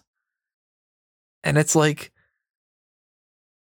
I'm, I don't know. If I'm in that position, I'm probably like, yeah, I'm just going to go kill myself when I get home or something like, you know? Yeah, he, he should be more somber about it, or Bond should be like trying to console him and stuff like that through the phone and says like, "Yeah, okay, I'll talk to you later," that type of thing. And You could Just- do a, a scene of this where he says, like, I'm going to see you in a week. And uh, Felix could just be like, yeah, that'd be great. Like, I'm glad you're okay. Kind of not like, good, I'll be out of the hospital. We'll go fishing. We'll have some fun. mm. maybe they haven't told him that Della is dead. That's, that's, that's even worse. He's like, what happened to my leg? And they're like, we'll find it. kind of. Where's Della? Uh, she's off on her nice honeymoon. And it's like, yeah, we'll go fishing. Well, not with Sharky because he's fucking dead too. You know, Yeah. you can use Sharky's fishing lures, maybe. I don't like it. I like that Felix isn't dead. I think that they, I think that they could have killed him off, but I think that the biggest problem, and I'm going to call back to this when we talk about Goldeneye. Felix doesn't show back up again until they reboot the series. so you could have killed him. So they could have killed him. And I think that maybe they could have had Felix in the next movie if they would have gone with the next movie the way that they were planning. But there's a character in the next film that is kind of Felix, but he's not. And I think you missed an opportunity there. You could have at least had Felix pop up and be some guy that Bond calls up and he gets some help with him. And Felix is wearing like a prosthetic leg or something. I I I think that that's a missed opportunity. I. But he I says agree. that M's called and he wants Bond back. so there's our quick like, you know, next film Bond's going to be 007 again kind of thing. I, as far as like this full on ending scene, again, I don't think they needed to push Lupe and Bond that hard.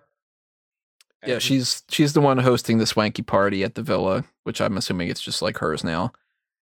And she kisses Bond, and Pam is all upset, so she runs off.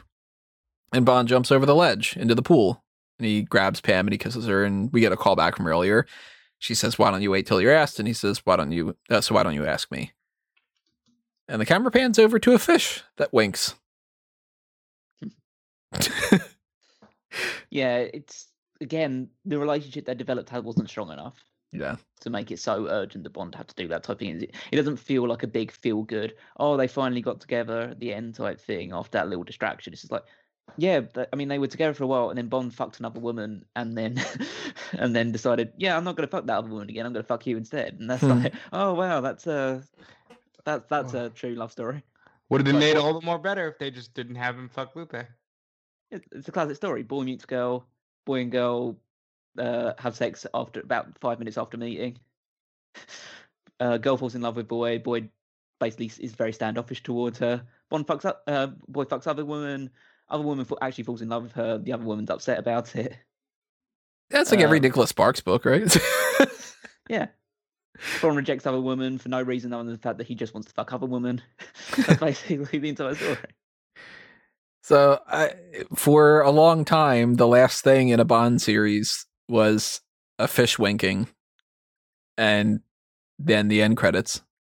I was like, and the song is um, it's the love theme of the movie. If you asked me to, by Patti LaBelle, which became an even bigger hit when Celine Dion did a cover version of it. I like both of the songs, but it's kind of low on my Bond theme list because it's not like it's as prominent as the love theme from The Living Daylights, where you hear it every time that it's like Kara. So, Right. and I just don't like the song as much. I like uh, If There Was a Man more than If You Asked Me To, but I have both versions of If You Asked Me To in my collection because I do still like the song. And like I said, for the long time, this was Bond's final mission. Him quitting, be, getting offered a chance to return, but we, he doesn't say, "Yeah, tell M I'll be back at the office." Whatever. It's just kind of like, okay, well, we'll take care of that another time. His buddy is uh, out of commission. He's gotten revenge on him. You could play it off that he's wound up with somebody tough like Pam. I can kind of see that being an okay ending. It's certainly not the best. It's not at all what I would have my James Bond finale be. I don't know exactly what that would be. I haven't planned that out yet, but I know that it wouldn't be exactly the way that this plays out. But I could see some people being like, okay, that's if the movies end, then the last story is Bond going off on his own and avenging his friend and killing a drug lord and ending with a tough army chick. Again, not at all what I would do. In fact, I would maybe even make the case that Bond needs to die. But um I that think that was it. would make that case, wouldn't you? At least Timothy Dalton does, right? Yeah, yeah. Well, this, yeah, that that'd be a more need of an instance of rebooting the series with Brosnan instead. But yeah, I just I just feel like this Bond is, let's say, it was unlikable. So I don't think there would have been as much.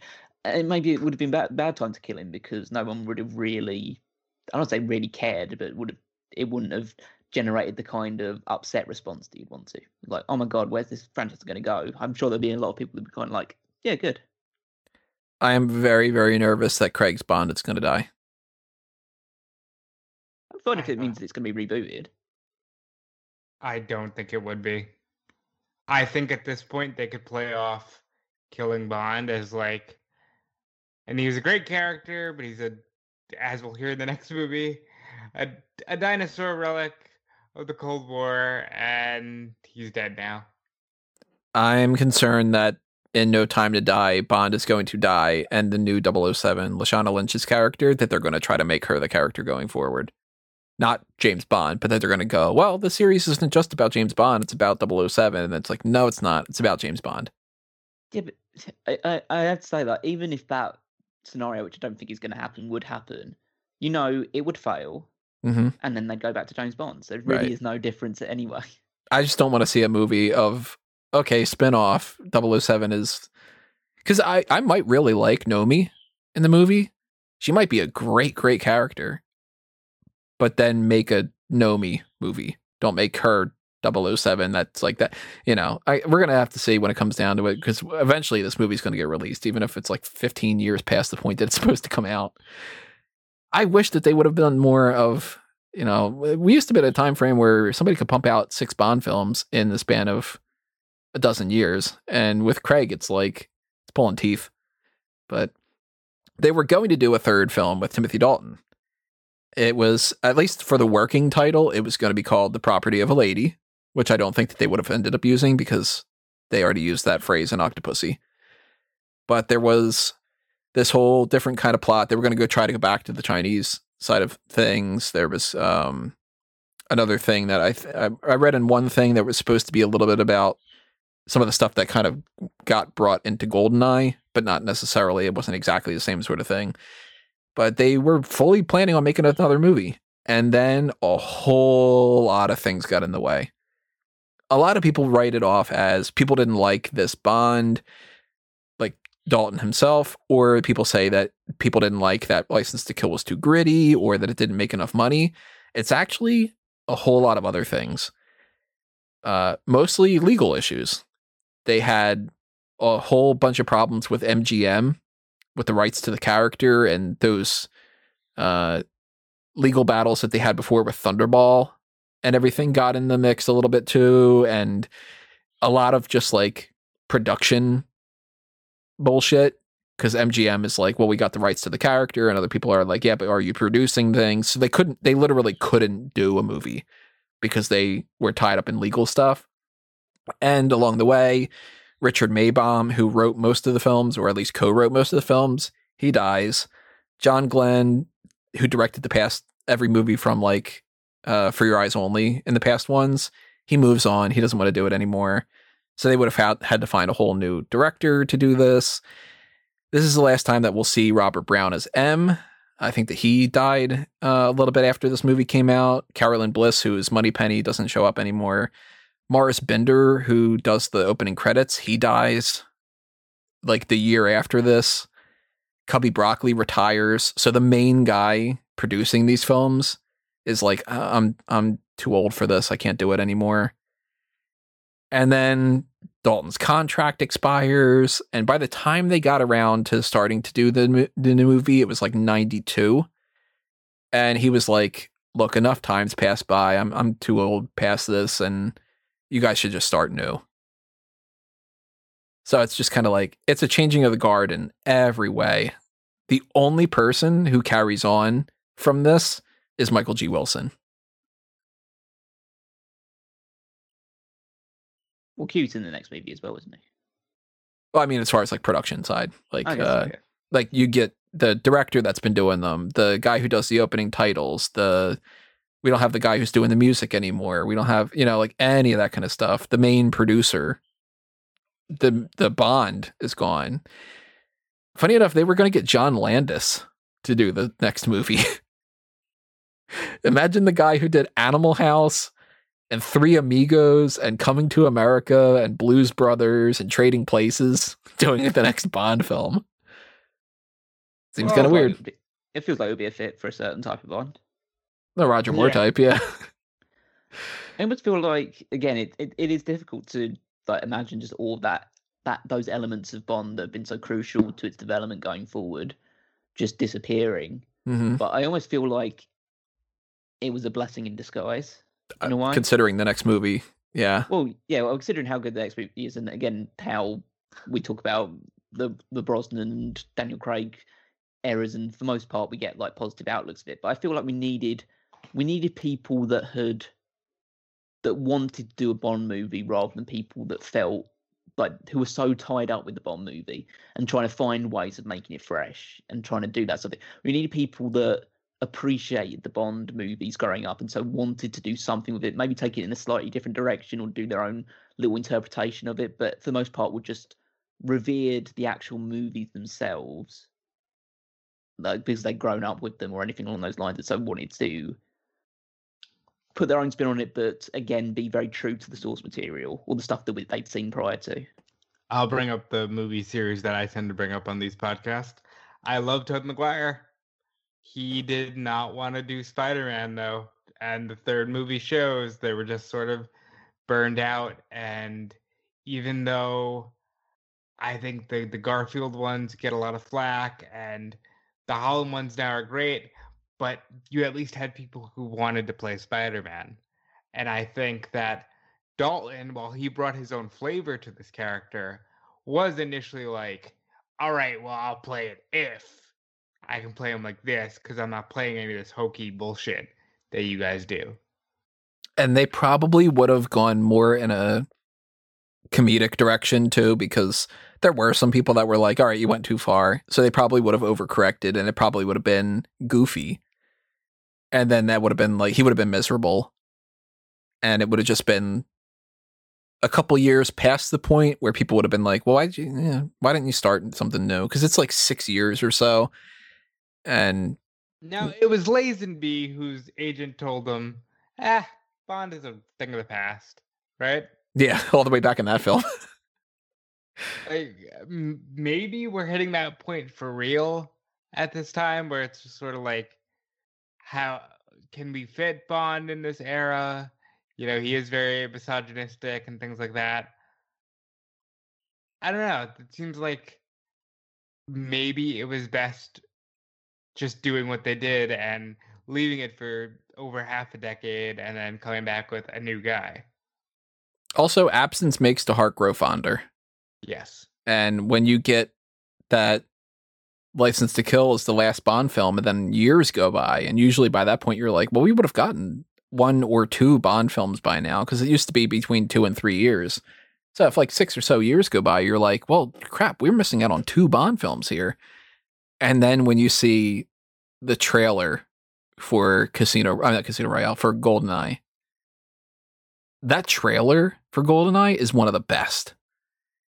And it starts off with just this like kind of rhythmic like uh mysterious version of the bond theme. And it's like bond uh brosnan walks up and he goes well you were expecting someone else and it's just kind of like that's a moment where if you're in the theaters you go fuck bond is back like that kind of thing you know whereas with this one yeah, there are people that are like, uh, it's too too harsh, it's too gritty, it's too this, it's too that. It's you know, maybe if they would have done the third film, it might have been one of the worst or something. Even though I'm a huge fan of both of the Dalton films, but we never got to see it, and I I'm curious what other elements that they put into the other movies. I, I need to do a deeper dive to try to figure out what more was like the plot of the property of a lady, which should never be the name of a movie because they already used it. So don't do it. But let's round things back up here. Let's talk about the different things. Music side of things. To me, it gets thumbs up. I know that Callum's not as big on it, but uh, I'm assuming that that's a thumbs down for you, Callum, on the music. Yeah, because I predominantly listen to the theme music, and I think the theme music just doesn't fit. So yeah, thumbs down. I'm gonna give it a thumbs up, but it's one of the weaker thumbs up after spending like the last two podcasts we did. All I wanted to do was be like, the a-ha song is great, Duran Duran is great. I love the music here. I also really like make Michael Kamen's score.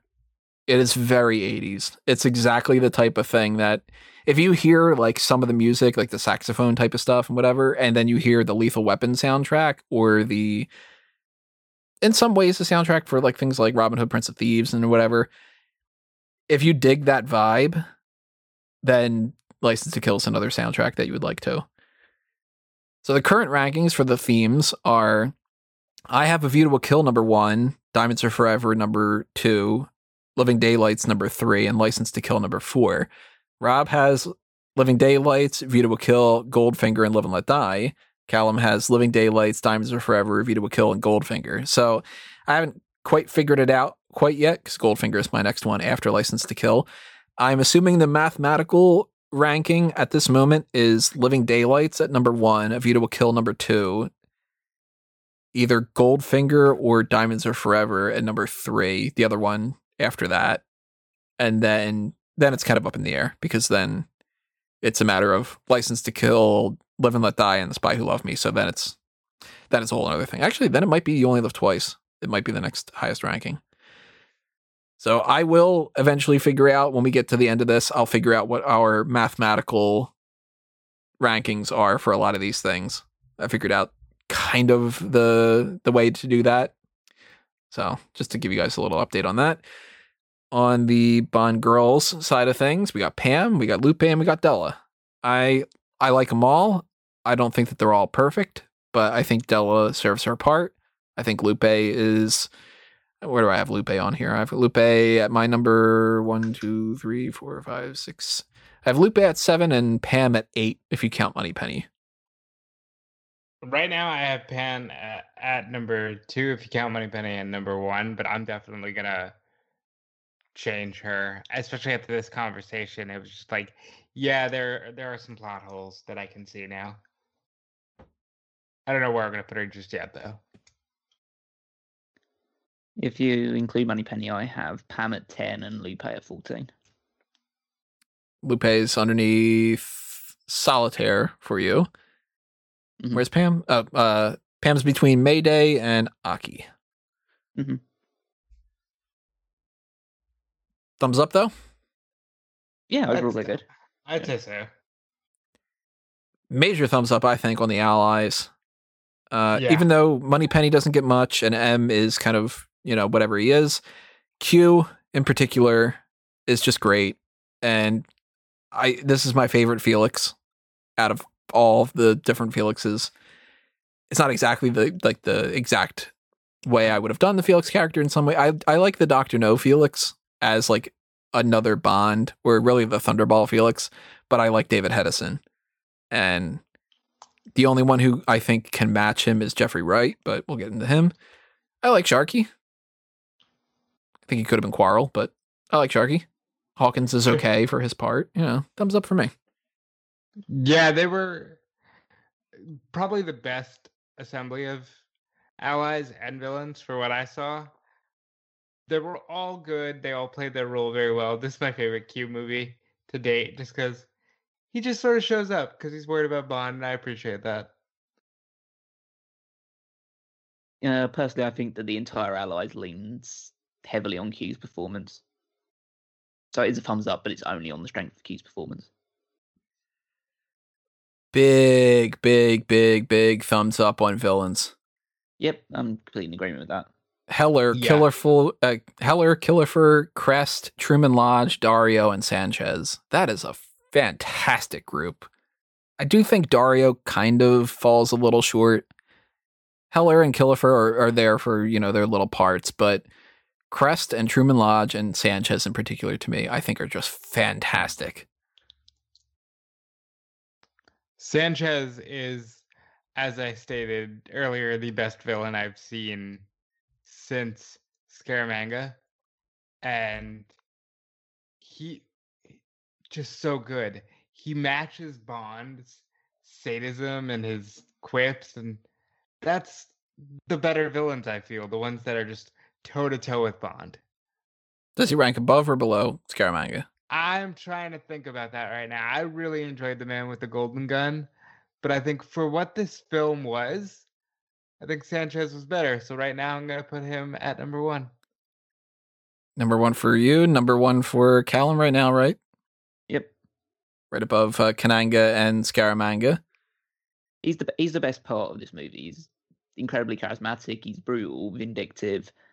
I say again, part of it, part of the um, I guess issue that I have in this movie is that he's because he's so good, it highlights Bond's deficiencies even further.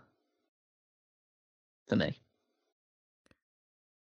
He was like, I think that Della line really sums up Bond as like, all right, he's kind of wooden. uh, it's gonna it's gonna come across bad now to say this, especially because I know what Tony's opinion is. But It's I really think his favorite Dalton is the Bond. worst- I think Dalton is the worst Bond.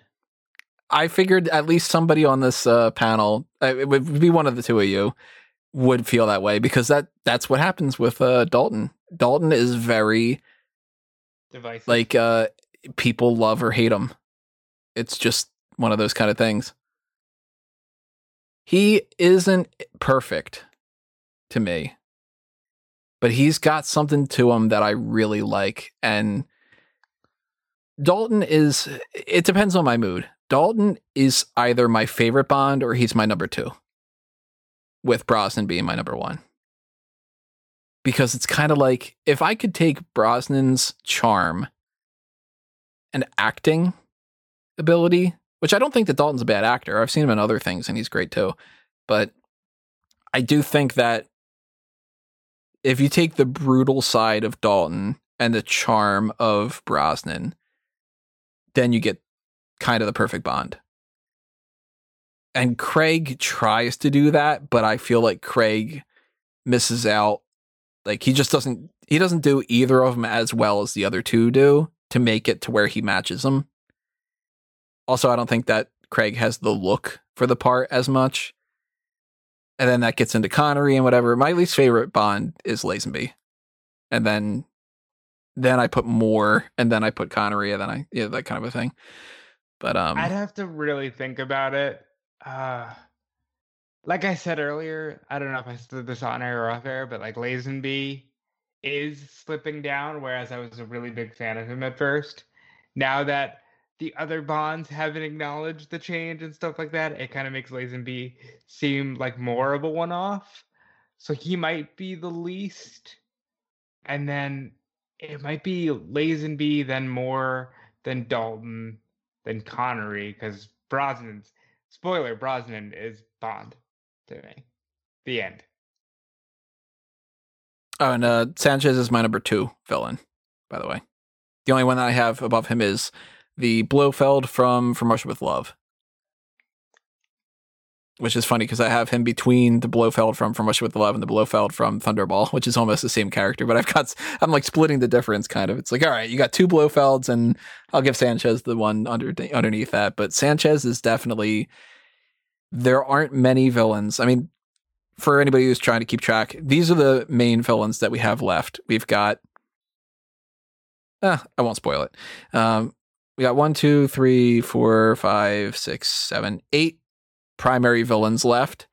And I will say, not a single one of them in the uh, Craig thing come close to matching Sanchez, except for the one from Casino Royale and there's only one in the Brosnan one that goes above him. So Sanchez is always going to be one of my top, top, top villains because he's just he's so good. Like it's just amazing. I love him. So I know Blofeld is the main villain, like it's what supposed to be for the whole series. But because I'm walking into the earlier ones late, I don't have a single Blofeld in my top four because at this point, I'm just like, ah, Bond fights the villain of the year. You know, like I think some of these other characters are just more more engaging, more interesting, more, more engaging. Definitely, uh, Blofeld would be great if he was kept consistent and kept at a consistent level of seriousness. But Blofeld for me is sort of just like, eh, that's that's like early idea of Bond. You know, the Bond character has grown beyond Blofeld. It's Bond and beyond. In faith. It is kind of the thing where you have to judge Blofeld based off of which movie. Because if you judge Blofeld overall, you only live twice and Diamonds Are Forever and For Your Eyes only fucking ruin it. And then it's like, well, Blofeld's a jackass. In the first two movies, it's like, oh, Blofeld's this guy's like uh, intimidating and everything. And then, yeah. Although, as much as I've spoken about like not loving the more cheesiness. I think the one where Blofeld gets killed off might be my favorite intro because it's just so ridiculous. Mr. Bond, Mr. Bond. I'll buy you a delicatessen in stainless steel. Yeah.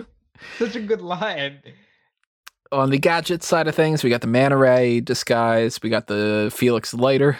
Um, the laser Polaroid camera, the exploding alarm clock, the Dentonite toothpaste, the signature rifle, the rake with the radio transmitter, and the cigarette packet, which is the detonator. Thumbs up on me.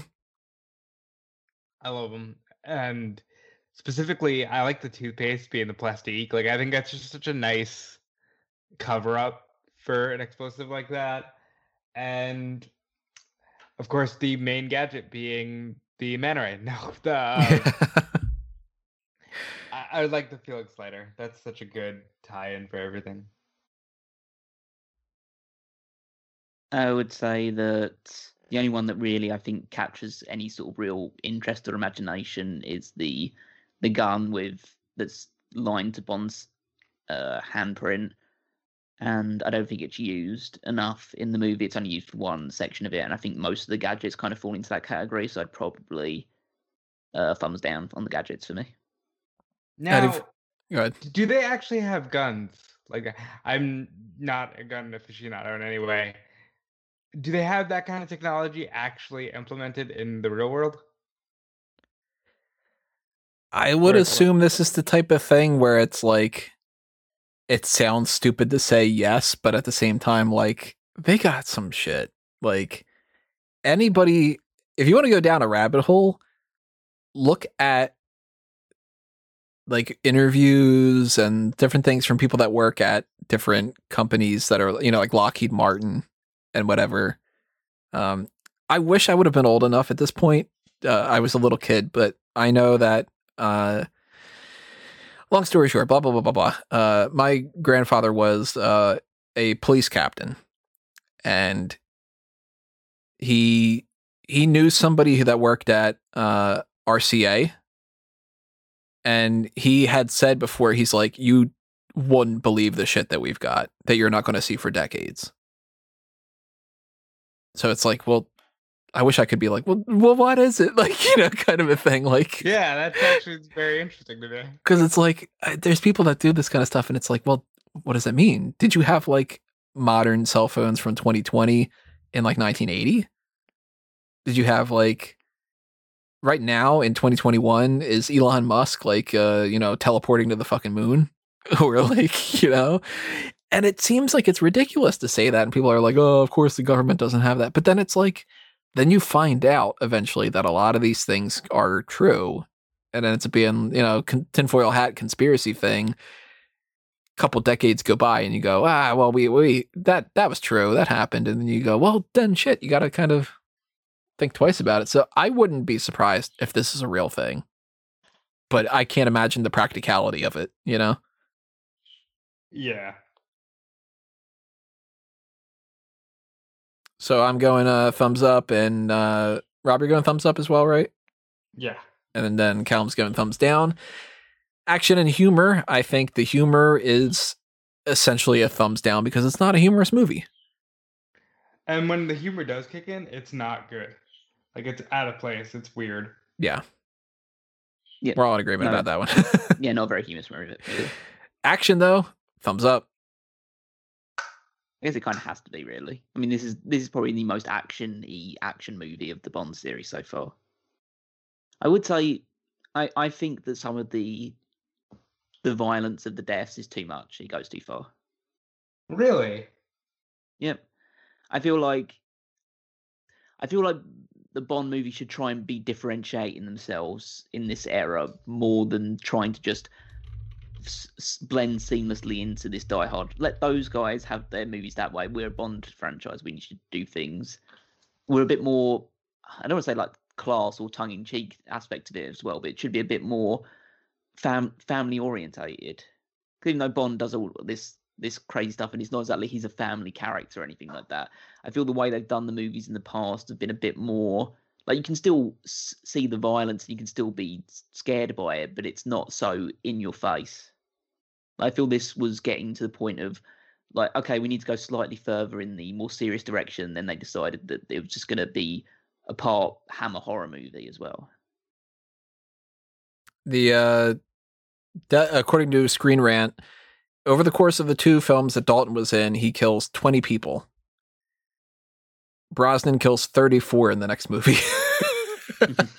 Which goes to show a difference in time. Like it's like they're not as brutal deaths, but there's more death Yeah, and that kind of thing. I, I, yeah, I think that's kind of the the balance that they should they strike more. Just like the deaths don't look as visceral. Like these deaths are going to be far more memorable than probably most of the deaths we're going to see in the next pretty much any movie going forward. But it's memorable in the way of like it'll give you nightmares type of death. There's one, and it's not in the next one, but there is one death upcoming that is my favorite overall, and I can't wait till we get to it. Which one is it? Don't spoil the the death, but what movie? World's not enough. Huh. Wouldn't think they would that one. I'm curious. Um so shaken or stirred. Uh, I'm I've said it before when we were going into this. Living Daylights, License to Kill, and Goldeneye is my stretch of the three three of my favorite movies. Not that they're number one, number two, and number three, but you know what I mean. Like that's if I'm gonna watch a block of three movies in a row, that's the block I'm watching. License to Kill is number one ranked for me at the moment. It doesn't stay that way. I do eventually uh, replace it with another one, if not two. But License to Kill is always perpetually either my number two favorite Bond film or my number three. Uh, right now, I have it at number one. It won't stay there. I'm even questioning it now. I just think it was such a, a good movie to watch, and it's definitely one that I will watch again. And by the way, I misspoke. It's not World's Not Enough. It's Tomorrow Never Dies. But the name of that Oh. film should be World's Not Enough because I think that fits better. Um, but yeah, I definitely shaken. Definitely one of the best Bond films. It's I, it's gonna be weird how this film stays in the memory for me. So, if you ask me definitive Shaken or Stirred, it's a Shaken movie. Like I said, there's only three movies that will only have Stirred, and based on what we've got coming up, I assume that they'll be the only three movies that I'll have a severely negative reaction towards. Mm, Die Another Day. Uh, potentially Die Another Day. Yeah. I mean, I have I have seen Die Another Day. I don't feel like I was like repulsed by it, but I did watch it when I was a lot younger, so maybe yeah. now going into it, I'll I'll have that sort of reaction to it. But also, But, Um, uh, well, never mind. I'll, we'll get there when we get there. but I currently have it. I currently have License to Kill ranked seventh out of all of the movies. Now you had it above Living Daylights when we started, but now it's under Living Daylights. It, it's cha- it's changed in the past week or so because I've had some time to think about it. So I originally had the Living Daylights above Moonraker as well, Mhm. And I've moved them both down. And I moved License to Kill down in the in the course of this thing because I just feel like even though they both have issues with me with the Dalton aspect of it, and I just think that the Living Daylights. I know Rob's saying like this is the most consistent story. I feel like the Living Daylights is a more consistent story just because License to Kill, the thing that, I, that got me the most annoyed about it was the fact that it's missing that Bond versus MI6 aspect to it. And again, that may have made the movie a bit too long or bloated, but I feel like that was an interesting arc they could have gone through in this movie that they just don't exploit. And it almost is like they added that scene in just so M could say the scene, say the name License to Kill. You know what? You guys keep saying, "Well, it would have been more bloated." I disagree. I think it should. There should have been an element of that added in because these movies have been more bloated for much more ridiculous things. And and I'll tell you one thing like that's it- really bloated in this. Krest's head. Mm. Th- Thank you, Tony. But I also feel like the title "License to Kill" and it's based around the idea that Bond has his license to kill taken away, and that it doesn't affect anything. It's not like he doesn't have because he takes his he steals his gun, he takes that, so he still has that throughout it, or he uses other people's guns throughout the entire movie. He's got a specially crafted one made by Q Branch given to him. So realistically, that scene doesn't have any influence on the movie, and that's what that's why it, it, it goes down for me under the Living Daylights. it's just one of those. Uh, he's a loose cannon cop on the edge, kind of like Mm. they just wanted to establish that he's uh loose cannon. Yeah. And So oh, go ahead. No, finish. I was just gonna say that like it's one of those instances where like watching them, I know that these movies are technically better than a lot of the movies we've seen beforehand. Like the like the the whole action scenes look better, the overall the stories are more crisp, they've given more definition to the Bond girls, all that other stuff. Which I do appreciate and do like has gotten better, but they leave me cold. So it's almost like even though I put these movies above a lot of the other ones, I probably would end up watching some of the ones that have got ranked below it more than I'm more willingly going to go back to the Living Daylights and License to Kill. They eh kind of feel like one and done movies to me. It's your dichotomy of how I always say like uh The Shawshank Redemption is the best movie of all time, but my favorite movie of all time is Terminator 2. I can Yeah. watch Shawshank Redemption anytime. Like back in the day when I used to just watch like regular TV where you know, we don't have on demand and stuff. If Shawshank was on TBS because it was constantly on TBS, then it was like, yeah, I could put on Shawshank. Like I love watching Shawshank. And I think that Terminator 2 is a fantastic movie. It's one of the best action films that's ever existed. I think it's fundamentally just a very good movie, especially, and this is where we get into the whole like uh how I said earlier, if you add the deleted scenes, if you have the DVD where you can type in August 29th, 1997 on the uh the menu and get the full expanded version of Terminator 2, it is an even better movie by far. And you get scenes with Kyle Reese in Terminator 2 and stuff. It's just God, I love that movie. But um fundamentally, like yeah, like I I can recommend T2 to somebody in a different way than Shawshank. And Godfather to me is my number 2 best movie of all time, but it's not my number 2 favorite movie of all time because my number 2 favorite would probably be something like Robin Hood Men in Tights. And yeah, fundamentally The Godfather's a better movie. like, you know, kind of like but it is easier to watch Robin Hood Men in Tights than that. So I yeah, sometimes I'm in the mood and I'm like, you know, I really want to watch something goofy and I want to watch something more like uh, like Live and Let Die, kind of. But I agree with you. Like License to Kill, better movie, but you might not want to watch it all the time.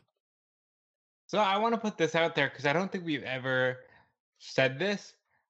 The movies up to all of Brosnan's are on Pluto TV for free in case you you know do want to follow along and watch along with us. That's how you can watch these movies for free.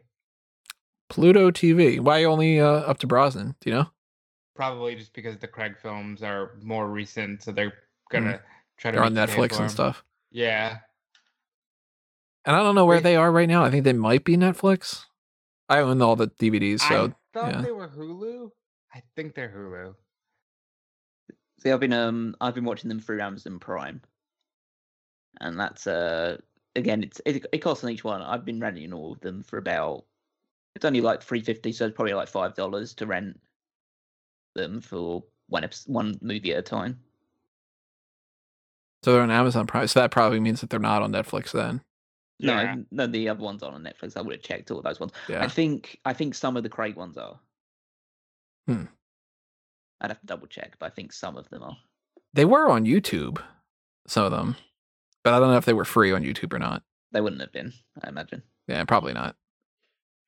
But hopefully, other people are. I know Nikolai's been um, following this podcast. Thank you, Nikolai. And I know that some other people have been popping in here and there. I don't know if everybody's doing it like kind of per movie or if anybody's checking him out as we go along. If we are, if you are, uh, tell us. You know, what are you thinking about? Like, uh, following this whole thing and and going along with this because it's it is a ride to go through 24 movies that are spanning decades and decades and different cultures and different again like we're in the 80s for this one for this like lethal weapon type of style and however many weeks ago it was we were talking about like well things are different in goldfinger and you know like it, it feels like it's you're getting a rush of this sort of big change kind of thing.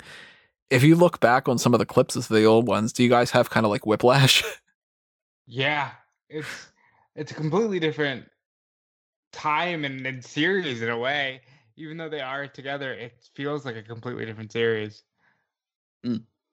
You won't hear things like "fetch my shoes," for example. You know, it's like, wow, we've come a long way from Doctor No and like uh, Dink getting slapped on the butt, being told to leave because it's men, are talking men, men, kind men of thing. Talking, you know, like.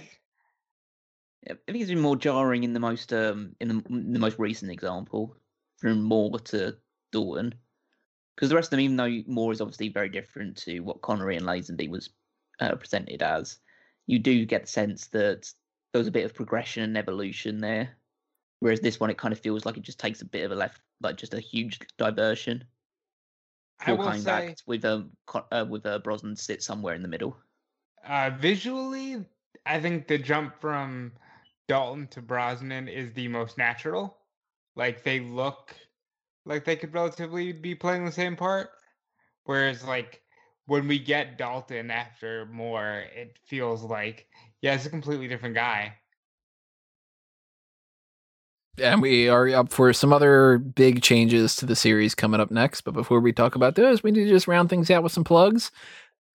I mentioned before, if you want to show us some support and you want to help this podcast and the channel and the website grow, patreon.com slash fanboys anonymous is the best way to do that. But also if you're subscribed and you're leaving your comments and you're liking the posts and you're sharing them, that all goes a long way as well. Merch shops are TeePublic and Redbubble. You should find that link below in the description as well. If you are interested in the pro wrestling side of things, smarkoutmoment.com is where you'll hear our stuff on that spectrum. And of course, like and share and favorite and subscribe and follow and do all that kind of stuff. Hit up the Patreon for that as well.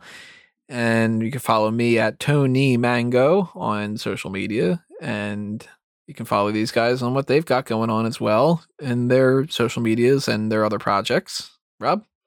Yeah, you can, if you do like the pro wrestling side of things, you can check out everything going on at Fightful.com and Fightful Select.